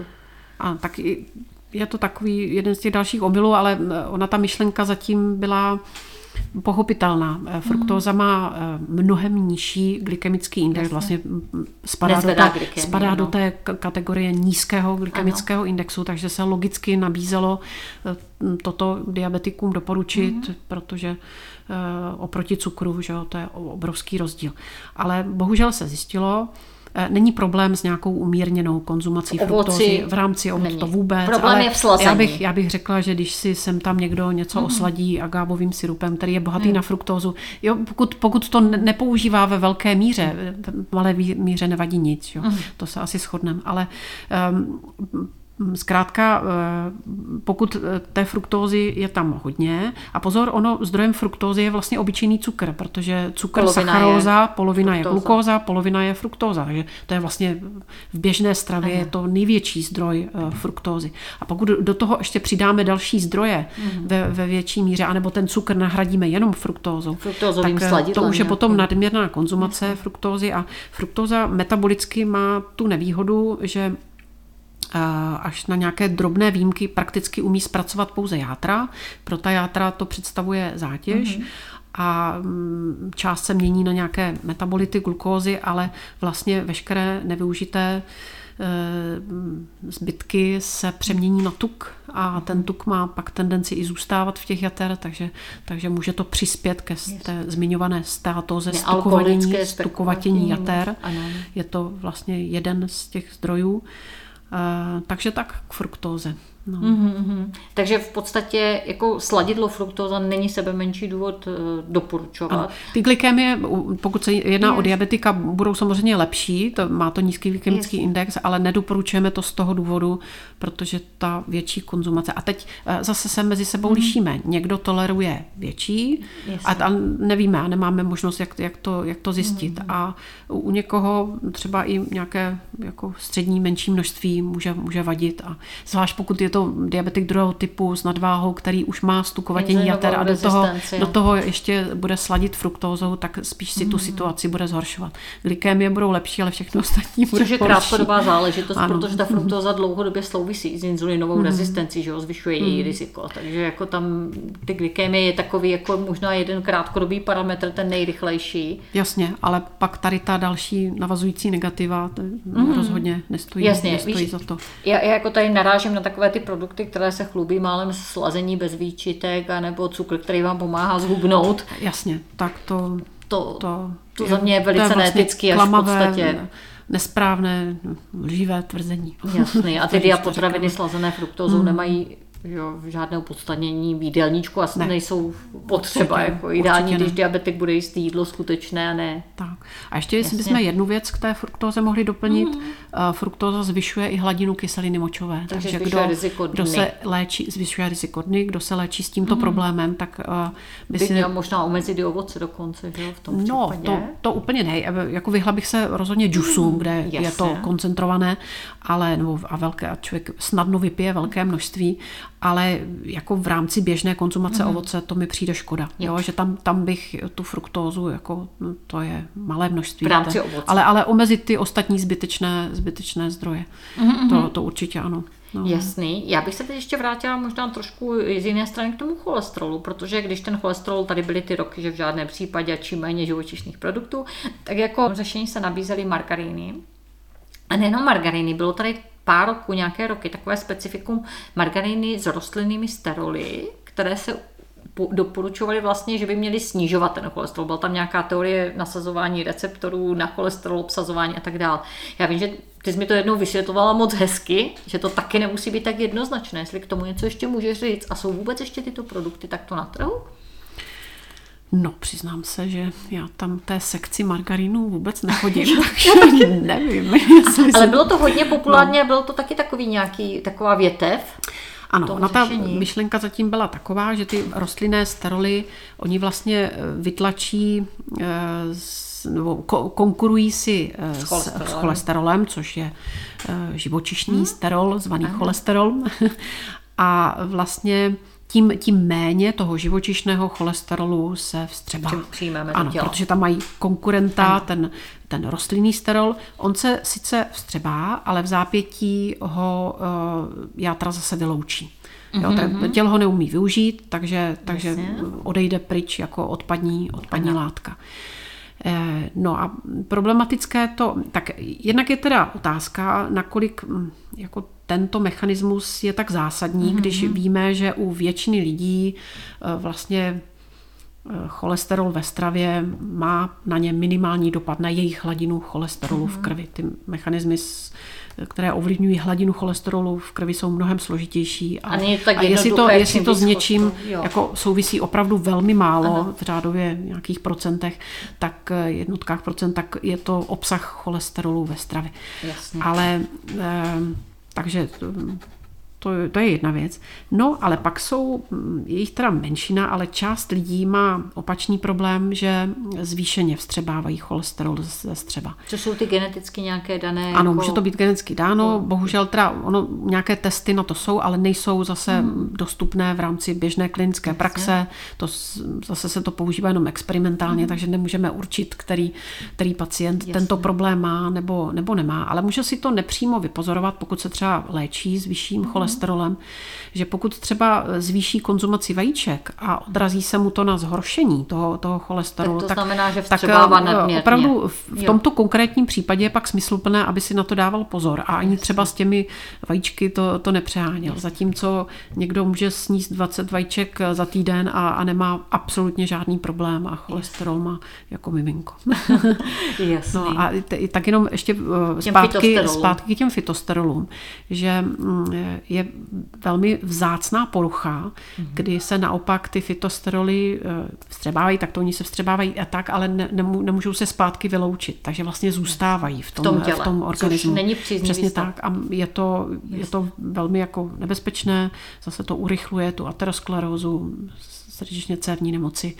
Eh, je to, je to vzácné, ale jenom když se jako na trh dají výrobky, které mm, sice a ten klient malém, to nemůže malém, vidět, ano, ten a to, jedlík, to, on, to je velmi těžko zjistitelné, tak, tak Jo, je to taková na, manipulace, na že na místo skutečného no. jídla se vyrobí hmm. produkt, který vlastně má nějaký terapeutický vliv ale ten terapeutický vliv může mít i takovéto riziko sebou mm-hmm. nese. A ten běžný spotřebitel, tak, který no. si koupí ten Na stranu je potřeba přiznat, že fakt je to vzácná porucha, mm-hmm. takže mm-hmm. jako to riziko není, ale tak...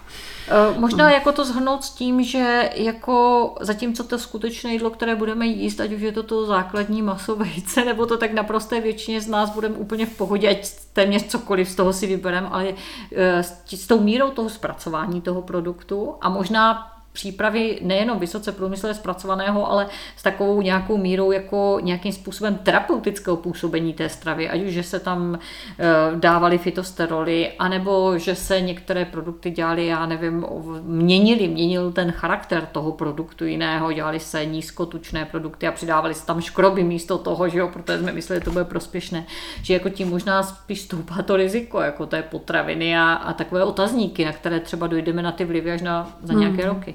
No.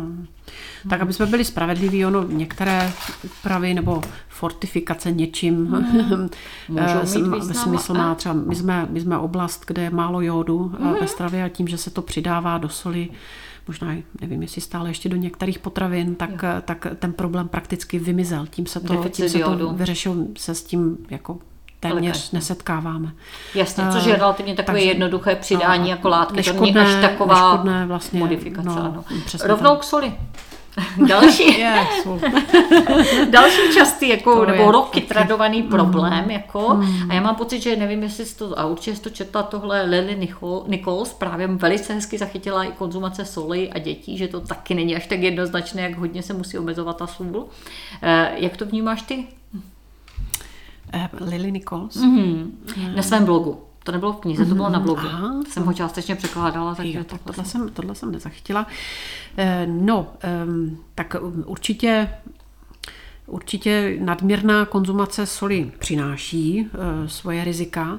A ten eh, rozpor v rámci té mhm. odborné diskuze o tom, o tom množství. Ono sice máme tady nějaká ano. doporučení VHO, ano. ale na, na druhou stranu mm, řada odborníků s tím, jak je to nastavené, úplně, úplně nesouhlasí. A, hmm. a i některé studie vlastně naznačují, že, že takhle, jak to bylo je to určeno, je to, je to opravdu velmi přísně určeno. Jako hmm. uhlídat se, aby člověk neměl Eh, více jak 5 gramů soli v, za den. Mm-hmm. To je prakticky jako neslaná dieta. Nechutná no, strava pro většinu no, to, jako asi lidí já, já, já si myslím, že to jako vůbec je že to není slušitelné vlastně, chutí.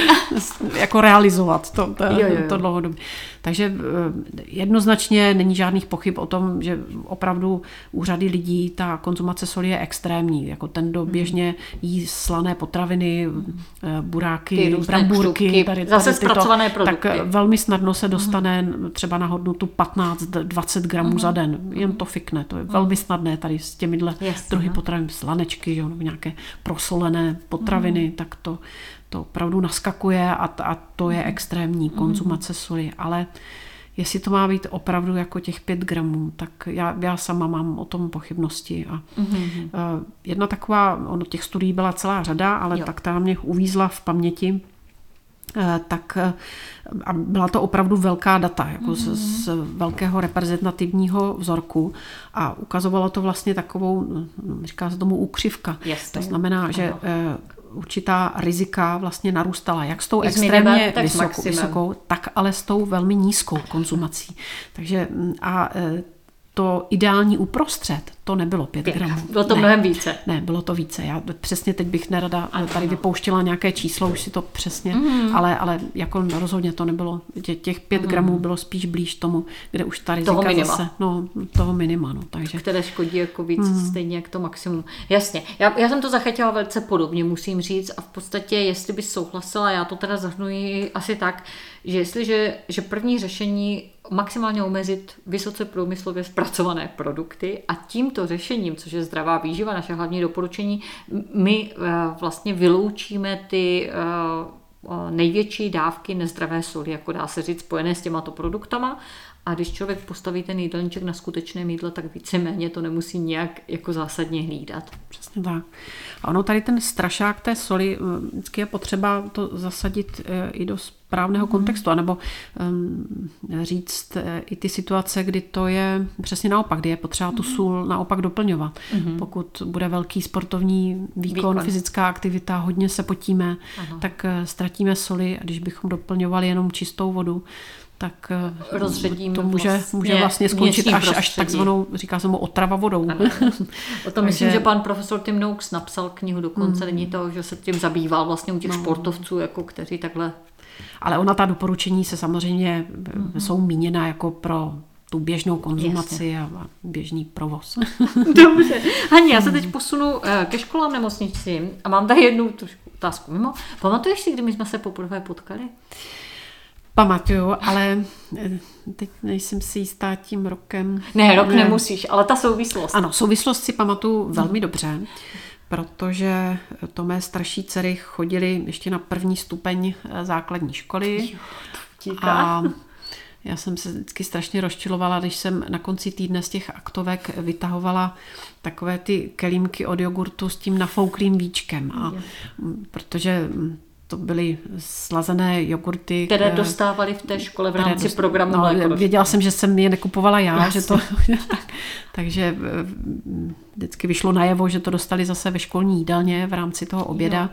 A mě to rozčilovalo, já když jsem věděla vlastně, jak s malým rozpočtem oni musí vařit. Jak vlastně, A jak zbytečně kupují tyhle drahé a, produkty. a polovinu potom z toho rozpočtu na ten z té vlastně ceny Na za ten, oběd. za ten oběd eh, se to vlastně zaplácne nějakým kupovaným a ještě neúplně vhodným, většinou to byly i nějaké pudinky a takové, Jo. no, takové ty sladké záležitosti, tak eh, mě to, mě to štvalo a eh, Začala jsem pátrat, jako, co je zatím. Objevila jsem, že existuje něco jako vyhláška o školním stravování, že, že je nějaký spotřební koš. A současně uh, sestra mě upozornila, že, že zachytila nějakou Margit Slimákovou, která v rámci nějaké iniciativy se tím zabývá, takže proto jsem vás tehdy uh, oslovila. Si měl slova, No, no, no, no. no. Si, jsme se sešli vlastně, že my bydlíme z Mestí kousek od A sebe. překvapilo mě, že, že vlastně odpověď byla okamžitá, že, ně, že někoho takového scháníte, hmm.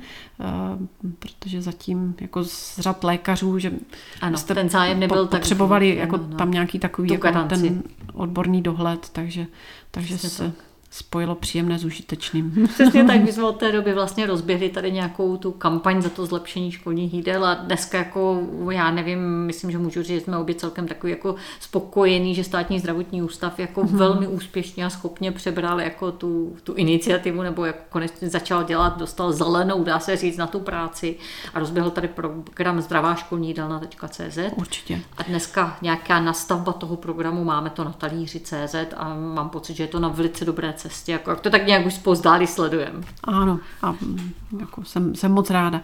I když samozřejmě ještě to bude trvat eh, dlouhou dobu, že ono pak nakonec to stejně stojí a padá s těmi lidmi, kteří, kteří se zaměstnanci té, s, s vedoucím školním jídelny, zkrátka musí tam být dobrá vůle, aby, aby se tyto věci zlepšily. A Eh, ona Určitě. v řadě jídelen je, což je skvělé a někde ty pozitivní změny udělali už dávno a, A sami. Ne, ani nemusí čekat na žádná oficiální Jasně. doporučení, prostě vaří dobře pro ty děti, ale bohužel teda jsou, jsou, je stále mnoho těch, kde, kde to na to Kde to jde zlepšit ještě. Čeká. Já bych to zhodla tak, že hmm. vlastně jídelna, která dneska chce už vařit velmi dobře, tak může do toho programu Zdravá školní jídelna CZ vstoupit sama, může podle ano. něho sama vařit nějaké vzorové recepty, jídelníčky a podobně, inspiraci, školení nějaké dělá vlastně ten státní zdravotní ústav. A takový ten ideální cíl, který by bychom byli asi nejspokojenější, kdyby se podařilo ten jejich program, který teď dotahují a dělají k němu nějaké normové rece, normované recepty s institutem, gastroinstitutem, tak kdyby se podařilo vlastně, aby nahradil tu vyhlášku o spotřebním koši, tady tento nový program a tím pádem všechny školy, nejenom ty, které chtějí, ale všechny by mhm. měly vařit jako podle toho lepšího. Bezva. My jsme se posunuli vlastně od těch škol trošičku, že jo, založili jsme Globopol CZ jako think tank zdravotní prevence a soustředili jsme se v posledních letech víc na nemocniční stravování. Můžeš vlastně k tomuhle projektu něco říct a, a co jsme dělali teď ty poslední roky ještě děláme? Tak eh, hmm, to je další takové pole, které čeká na své zlepšení.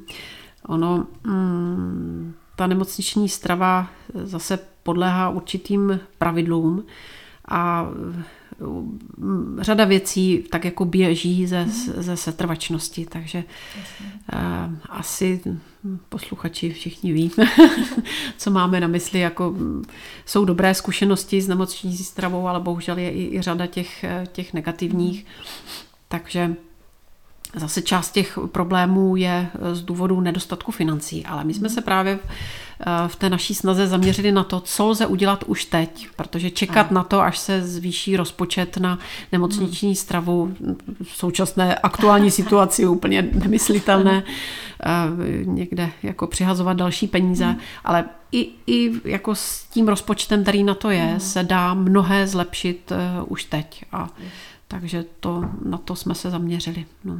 Mm-hmm.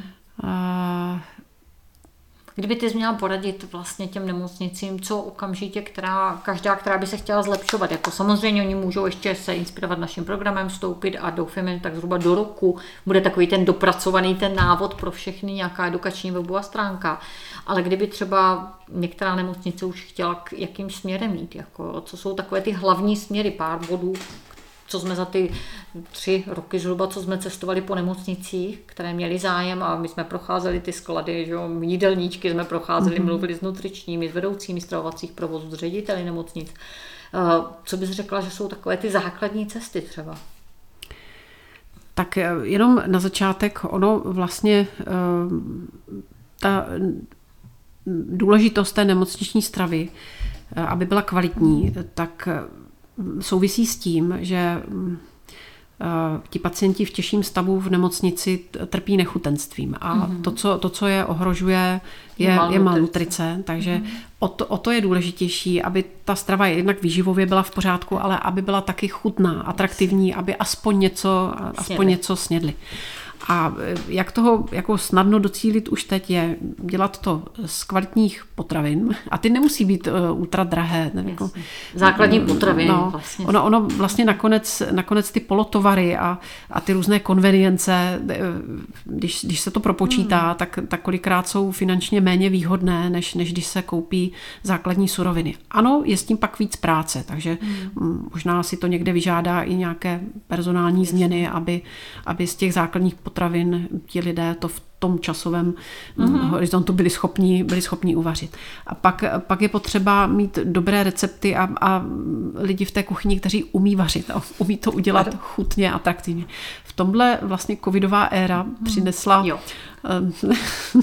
takový zvláštní paradox. Mm-hmm Eh, a ne, jak covid prospěl eh, některým nemocnicím ke zlepšení nemocniční stravy tím, že se zavřely restaurace, řada špičkových eh, kuchařů přišlo o práci mm-hmm. a někteří z nich našli své uplatnění v nemocničních jídelnách a udělali tam prakticky revoluci. Kus, kus práce obrovský, že? My teda víme minimálně o dvou případech, mm-hmm. třeba nemocnice v Brně u svaté mm-hmm.Any a pak nemocnice, ve které pracuji, Všeobecná mm-hmm. fakultní nemocnice tady v Praze, tak jim se poštěstilo, že ulovili tady tyto kvalitní eh, šéf-kuchaře, mm. udělali z nich šéf-kuchaře nemocniční jídelny mm. a vlastně z jejich pomocí tam vyladili ty, ty mhm. postupy, změnili receptury a mm, prakticky hned to bylo znát. No. Takže možná můžu eh, trošičku zhrnout, zjednodušit. Důležitější, než propočítat, kolik gramů které živiny jako ten pacient má mít a desítky diet vytvářet, vymýšlet trošičku uměle, tak jako se soustředit na to, ať nakupujeme kvalitní suroviny a ať z toho dobře vaříme. Přesně tak. No a mm, nevím, jestli chceš teda zmínit, o co my jsme se pokoušeli. Určitě, povídej. No. Já to vím, ale ti, co nás poslouchají, ne? Tak eh, vlastně eh, naším záměrem bylo eh, tak nějak jako pojmout to komplexně, ale začít jako s dílčími úpravami. Takže Mm, měli jsme takovou ambici eh, vylepšit eh, nabídku těch studených jídel, zejména teda snídaní, eh, což je zrovna jedna z věcí v rámci té nemocniční stravy, kde se převážně využívají ty hotové kupované ty výrobky. Malé, Pacient dostane ano. zabalené máslíčko nebo margarín, zabalený Med, balíček, balíček šunky a, t- a tak dále. A to, mm, o co, o co jsme se pokoušeli, než nám to teda překazil covid, eh, vlastně eh, vyzkoušet eh, v rámci pilotního projektu možnost bufetového stravování, mm. že pacient vlastně dostane na výběr, tak jak je to podobně v penzionu, v hotelu, takový švédský stůl, mm. který může být někde na tom oddělení, kde pokud je tam na to, na to Kuchyňka, prostor, ano. pokud je tam třeba jídelná, pokud není, tak se to dá formou na vozíčku, vozíku, který ano. uh, sanitářka nebo někdo mm. z personálu rozveze po těch pokojích a pacient si vlastně vybere, na co má ten den chuť, jestli na sladší snídaní, na, sla, na slanější. Opravím tě rovnou sladší. Eh, rovnou no, specifikuj, tak, co byla ta podmínka toho bufetu. Podmínka toho Nebyl bufetu, to hotel, byl to trošku lepší. podmínka toho bufetu byla, aby ta nabídka byla eh, zdravá, aby byla výživově hodnotná, tudíž ten pacient pak nemůže udělat chybu, že by, se, že by si vybral něco nevhodného. Sladké znamená, uh, že si vezme ovesné vločky, třeba uvařenou kaši a třeba tak, jablka no, udušená k němu. Ano, bude ano. tam miska s nakrájeným ovocem, s nakrájenou zeleninou, eh, každý si, protože takhle pacient vlastně dostává něco, něco co je daného, tam je mm. roz, fixní rozpis jídelníčku a zrovna ten den třeba nemá chuť na tavený sír.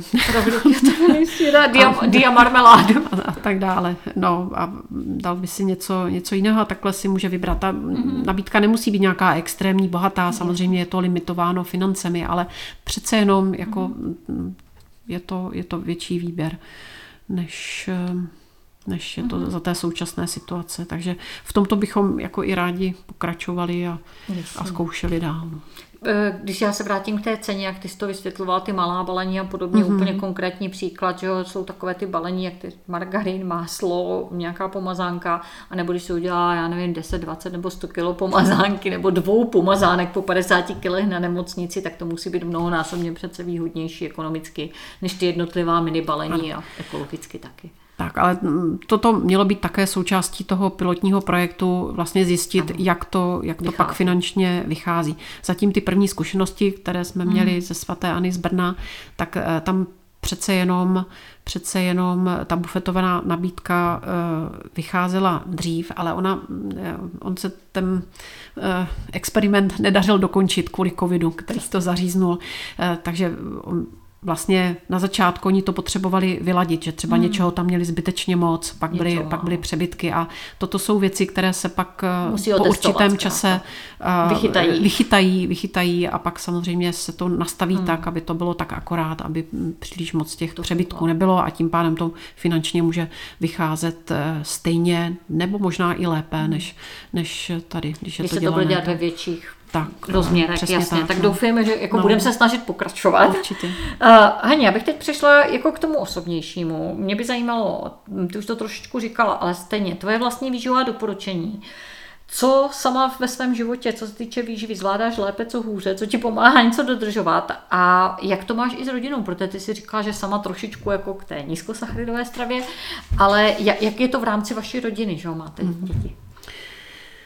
Já jsem takový typ, já hrozně nerada někomu něco vnucuju, takže i, i s, rozhodně eh, máme v rámci rodinného stravování spoustu rezerv, které by se daly vylepšit a eh, třeba co se týká eh, sladkostí a těchto věcí, tak já to jako nějak striktně nereguluju mm. těm, těm mm. dětem. Je mi, to, je mi to prostě z duše protivné. Mm.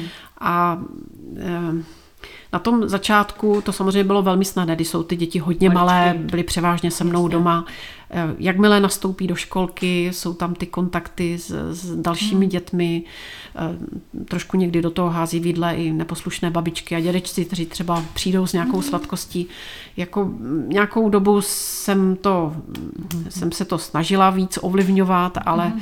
Ale dělalo mi to zlé, takže, takže teď mám zásadu, já, já jdu jenom tím příkladem, ale nechávám to a když děti chtějí něco koupit, nějakou dobrotu, koupím jim to v tom tomto jako... Mm. Dobře, a když se budeme bavit o tom hlavním nějakém směru, ty třeba se posouváš tomu nízkosacharidovému, já, já mám děti, takovou no, mírnou nízkosacharidovou stravu, ano. což eh, znamená, že nejím sladké s mhm. výjimkou nějaké kousku kvalitní čokolády, ale jinak eh, sladké mm. tomu se vyhýbám.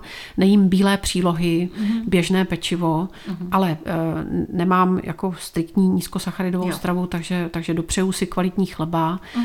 a co se týká příloh, tak buď mi stačí jenom samotná zelenina, anebo si někdy uh, dám pohanku nebo takovou nějakou celozrnou uh, přílohu. Mm-hmm. V tomhle a... smyslu.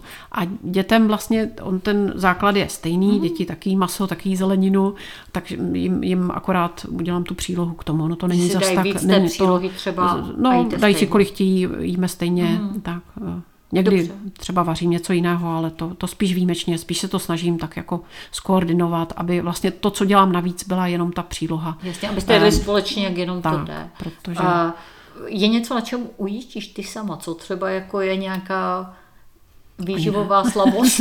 ne, není. Dobře, takže to máš nastavené a celkem jako Ani v pohodě. Ne. Ale samozřejmě nemám to vyladěné, vytuněné. Jsou dny, kdy jim hůře a e, zase v rámci nedostatku času, anebo i lenosti. Dobře, zkus mi říct hmm. jako příklad, inspiraci. Jeden pracovní den vlastně, jako jo, od hmm. snídaně do večeře, aby jsme jí četnost jídel, jako hmm. jo, co jíš doma, co jíš práci, co si kupuješ, co si bereš. Tak já jsem ten typ, co nemůže brzo snídat, je. nevyhovuje mi to, takže si snídaní nosím do práce mm-hmm. a snídám o něco teda maličko později, takže to si, to si prostě co přinesu. je to asi maličko později a co to je nejčastěji? Takový no tak píšný. zase s ohledem na, na provoz, který hmm. tam, tam máme, tak jako do té 8 hodiny to, to musím stihnout. takže, ale zkrátka nejsem schopná v 6 hodin ráno, když, když vstanu, tak, tak už do sebe tlačit snídaní.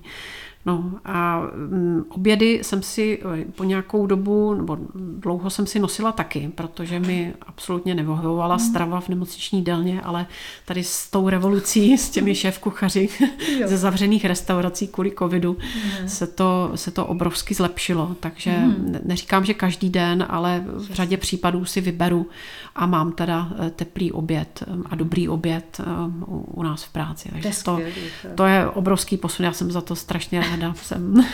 Ale řekněte na stejně, protože někteří lidi, ne každý má tu mm. možnost ještě, než, než všichni, všechny nemocniční, uh, nemocnice nebudou mít šéf kuchaře z restaurací. Uh, nějaký příklad, co byla ta typická snídaně, kterou si bereš a třeba i ten typický oběd, který si zbrávala sebou? Mm. Tak já jsem jednu dobu tu nízkosacharidovou stravu držela přísněji, mm. takže to byla, mm, jsem si nosila třeba vajíčka sebou jo. se zeleninou, mm. bez pečiva. Uh, teď už, už si k tomu dám i ten, i ten kvalitní chleba, to mi prostě chybělo, takže, takže tohle si dobře, většinou ta snída je, to je, je v, tomto, v tomto duchu. Jo. A ten oběd, ty jsi zbrávala, co jsi a, takhle brala? No a oběd právě, to, to bylo komplikovanější, zjistila jsem, že mi moc nevyhovuje ohřívané jídlo a i, i jako na tu organizaci a logistiku, mm-hmm. všechno jde samozřejmě, když se chce, ale zkrátka Jistě, nebyla jsem ten typ, takže jsem mi většinou taky pojala, mm, že to byl studený mm-hmm. oběd, většinou jogurt, nějaké ovoce, ořechy, jo, v tomto smyslu, že to, to mm-hmm. mi mhm. tak Takové stačilo, to mi stačilo a teplé jídlo, pořádné jídlo jsem vlastně měla potom na tu večeři. Jo, no, takže jsi došla domů a vařila. Výhoda, výhoda byla, že jsem téměř vařila každý den, že, že rodina měla ty teplá jídla. Teď už je to mnohem horší, protože jak mám, oběd, jak mám teplý oběd v práci, tak nemám tu potřebu mít teplou večeři, takže, takže kvalita večeří šla dolů. Co jsou typické večeře? Teplé, studené? To je, to je Úplně různé. Prostě. To je různé. Zase buď od mm-hmm. chleba s něčím až, až teda děti jsou takové ty těstovinové typy, mm. tak to já teda si s nimi nedám, mm. ale, ale tak to je docela rychlé jídlo. Jo to, co, jak se mi nepodařilo uhlídat ty sladkosti, mm. tak co, co naopak, jako co si cením, že děti jsou zvyklé jíst zeleninu. Jo. Ke každému jídlu, někdy si to z lenosti nevezmou, když to vidím, tamhle je rajče, tamhle je mrkev, něco si dej. Jak jsi to naučila? Um, No, jenom tím, že to bylo běžná součást Doma a že jste to jídla, jedli. Že jsme to jedli. Hmm. Já už to mám tak, že mě by to chybělo. Hmm. Prostě to jídlo není kompletní, když tam není ten kousek eh, zeleniny a řekla bych, že... Jako, je normální že zeleninu. I ostatní to tak, to tak jako Nevím, u těch dětí si nejsem jistá, oni by se možná ještě stále bez toho obešli a v rámci lednosti, jako jim, ale tak já jim to podsouvám a to, tohle se docela daří. Pak eh, mám radost, že jí jídla typu domácí polévky a může tam hmm. být jakákoliv nakrájená zelenina. Jak moc tu vařenou a teplně zpracovanou hmm. zeleninu nemusí, mm-hmm. nebo aspoň ne všechny tři, jsou tam různé nuance, rozdíly, tak, eh, tak tohle v polívce je to v pohodě a eh, všechny ryby. Hmm. To taky pozoruju Takže... kolem sebe. Řada dětí by se netkla uh, ryby a u nás, a dokonce i ryby typu pstruh, ze kterého hmm. se musí vytahovat kosti, mají to moc rády. Hmm. Takže to, to, to se jako, podařilo vlastně, to, že vy jste jedli zdravě víceméně a děti to převzali tak nějak tak, no. automaticky. Já jsem si vzpomněla, my jsme jednou při těch dlouhých cestách po nemocnicích, co jsme objížděli republiku, tak si mi vyprávěla, jsme narazili na příkrmy pro děti a na od, riziko oddalování příkrmu mm-hmm. pro děti. Takové hodně velké specifikum, že jo? ale stává mm. se to, můžeš to vysvětlit? No, tak to, to je moje vlastní špatná zkušenost, kterou okay. jsem si vyšvihla hned třikrát než jsem teda narazila na tyto mm. informace. Já už si teď nespomenu, kde, mm. kde jsem to vyčetla. Byl to určitě pediatr, který mm. to takhle vysvětloval, přišlo mi to i logické. Ale jak jsi k tomu došla? Mm. Tady byl nějaký odborník, výživář, který doporučoval naopak to tak nějak dělat. My nemusíme jmenovat, ano, ale bylo, aby to věděli bylo, maminky, bylo to že jsi to nevymyslela bylo, sama, že to bylo nějaké... Po určitou dobu bylo Aha. docela jako málo těch eh, informací stran. Ano. Dneska už se s tím lepitel, ale, ale vlastně jak správně přistupovat eh, k té Příklad výživě malých dětí, jak, s jakými mm-hmm. příkrmy začíná, tak těch informací nebylo úplně moc a narazila jsem na, na tohle doporučení, kde jako hlavně to bylo postavené na tom, že ten autor zdůrazňoval, eh, jak je důležité kojení, což je v pořádku, to, to, o, tom, o tom žádná, ale že vlastně eh, i to výlučné kojení může být delší než těch doporučovaných 6 mhm. měsíců. A v tomto to teda beru i jako svoje odborné selhání, že jsem si to dostatečně neověřovala, jo. že jsem to tak jako mechanicky převzala. Mně to přišlo přirozené. Aniž, aniž mě to trklo, že pokud Jasně. doporučuje něco, co, co vlastně oficiálně doporučováno není, mm. tak bych si měla ověřit, jako z jakých zdrojů mhm. vychází, mm. jestli to tak mm. opravdu je. Takže já jsem vlastně u všech dětí to kojení, to výlučné kojení mm. trochu natáhla. Já nevím, místo 6 měsíců, ne, zase ne o moc. Jo třeba 8-9 měsíců, Což možná, už to přesně, to, to přesně nepamatuju, nějaký, nějaké dva měsíce to ano, asi, byly, asi bylo. A pak vlastně, když jsme začali s těmi příkrmy, tak, uh-huh. Tak to dítě to striktně odmítalo asi, asi prostě jsme překlenuli takovou tu dobu, kdy to dítě je zvědavé a chce objevovat ty nové chutě. To načasování nová, nová jídla, fyziologické, no, které tam je. pak ano. už přejde do takového toho dětského kojeneckého konzervatismu. Jo. Nevím, možná to tím nebylo, ale mm. protože jsem pak na to narazila v doporučení pediatra, který mm. na toto upozorňoval, jo. tak jsem z toho pochopila, že to nebyla jenom moje individuální zkušenost, mm. že se to mhm. stává mm. a že toto může být eh, jedna, jedna z příčin. Takže nepropásnou tu příležitost, opravdu není důvod eh, mm, prostě zbytečně to oddalovat. Eh, eh, Určitě je fajn pokračovat v kojení, ale od pokračovat, toho sedmého měsíce tak, už nabízet děti ty dopřát vlastně nové, nové chutě a, a vlastně i, i živiny Jasný. jiné než, než jenom mléko. Aby jsme pak neměli zbytečný boj s dítětem, které začne odmítat vlastně a no. je pak velmi těžké a potenciálně je tam samozřejmě eh, narůstá to riziko, že už to kojení je i výživově nedostatečné. Železa třeba. V tomto jako si sypu popel na hlavu, mm. že, že jsem prostě na to dají, děti jsou zdravé, nic se nestalo. ale Jasně. prostě. Bylo vtipné, že vlastně až po těch třech dětech se dostala k té informaci. Pěkně vytrestalo. Bohužel jsem na to přišla ne. až po tom třetím. já jsem ráda, že to zmiňujem, protože já se s tím jako setkávám pořád, že jsou maminky, které to takhle protahují a pak jako mají problémy, mm. jako jo, že mají to roční málem jenom plně skoro spokojené dítě, které pořád nechce vůbec nic jiného. Hmm. Takže proto, proto jsem ráda, že na to um, upozorňujeme. Eh, na závěr úplně. Mám dvě otázky. Jedno, kdybys měla jedno nějaké speciální výživové doporučení pro diabetiky. Co nejdůležitějšího bys řekla? Hmm. Je víc možností, jak, uh-huh. se, jak se můžou stravovat. Eh, ať eh, si vyberou, co jim bude vyhovovat. Uh-huh. Můžou zůstat i na svém obvyklém typu stravy, ale co je důležité, aby aby byla dobrá kvalita té stravy uh-huh. a mm, pokud možno eh, zásada číslo jedna vyloučili jednoduché přidané cukry, protože uh-huh. to jim bude nejvíc zvyšovat jejich glykémie, ale kromě toho vlastně dbát na to, aby všechny ty potraviny byly z těch základních kvalitních zdrojů, aby, aby nepoužívali ty polotovary, ty zpracované potraviny, uh, vyhýbali se Dětní fast produkty, foodu. jakékoliv speciální tak. diap... Toto je ano, ten základ, který je mm-hmm. ten, jak jsme už na začátku zmínili, ten společný, ale pak, jestli se budou stravovat nízkosacharidově, nebo normálně, nebo, nebo vegetariánsky, to je na nich. Mm-hmm. To ať si zváží, ať klidně vyzkouší i více těch variant a zjistí, co jim vyhovuje co jim sedí. No. Důležité, aby to bylo udržitelné. Tak a pak bych ještě zdůraznila, že mm-hmm. speciálně u obézních diabetiků druhého typu, mm-hmm. pokud mají nově zjištěnou cukrovku, ano. takže tady ta možnost dosáhnout její remise, když, když teda s, to, s tou životosprávou pojmou, pojmou dobře. A pak se spíš nabízí samozřejmě využít některých z těch osvědčených mm. směrů, jak jsme se bavili o těch studiích, ano. Uh, takže tam bych se spíš držela toho, co se už osvědčilo. A tam mm. je ta varianta buď teda krátkodobá uh, redukční nízkokalorická dieta, anebo přísná nízkosacharidová strava, pak s nějakou navazující dlouhodobě mm. udržitelnou. Jasně co musí si člověk říct, co vlastně je pro něho přijatelnější, jestli omezovat nějak zásadně jako kalorie, anebo omezí sacharidy, vlastně sacharidové přílohy nějaké mm-hmm. a bude mhm. se stravovat. Ono oba ty, obě ty no. možnosti mají své výhody a nevýhody a zkrátka každému může vyhovovat něco ano. jiného. No. Dobře. A úplně poslední, eh, jak my tady neustále řešíme, že o zdravotnictví má spoustu svých problémů, eh, Kdyby si měla jedno doporučení jako pro ministra zdravotnictví, nebo kdyby si měla být chvilku jako eh, kouzlem se stát ministrní zdravotnictví. Co bys řešila, co máš pocit? A může to být úplně jako subjektivní, jako jo, co bys uvítala, kdyby se řešilo, co máš pocit, že se zapomíná, neřeší, nebo je naopak jako akutně důležitý strašně. Tak eh, s ohledem na to své zaměření, když vlastně vidím, že v rámci té prevence mm-hmm. civilizačních chorob jsou, jsou velké rezervy, mm-hmm. tak eh, určitě jako by se na to mělo více eh, zaměřit v tomto ohledu. No, včetně samozřejmě zlepšení výživy. A musí, musí jako se to pojmout z gruntu, musí mm-hmm. se to mhm.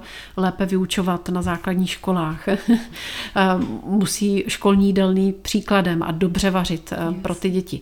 Oni se často vymlouvají, že stejně většina jídla probíhá doma, Hmm. A co oni by se snažili, když, když doma se ty děti stravují špatně, ale ne, mm, ty rodiče, hmm. ty rodiče, které špatně živí své, své děti, se to taky nikde nenaučili. A toto bude začarovaný kruh, tak musí, musí se tomu jít eh, vstříc, musí eh, naopak eh, opravdu o to víc je důležité, aby, aby i ty školy a ty školní jídelny šly tím, šly tím příkladem. No a takže v tomto větší osvěta, aby se, aby se lidé lépe stravovali. Mm-hmm. Uh, Takže aby jsme se nesoustředili možná jenom na tu léčbu léky, ale začali jsme fakt tou prevenci. Mm, přesně tak. Yes. No.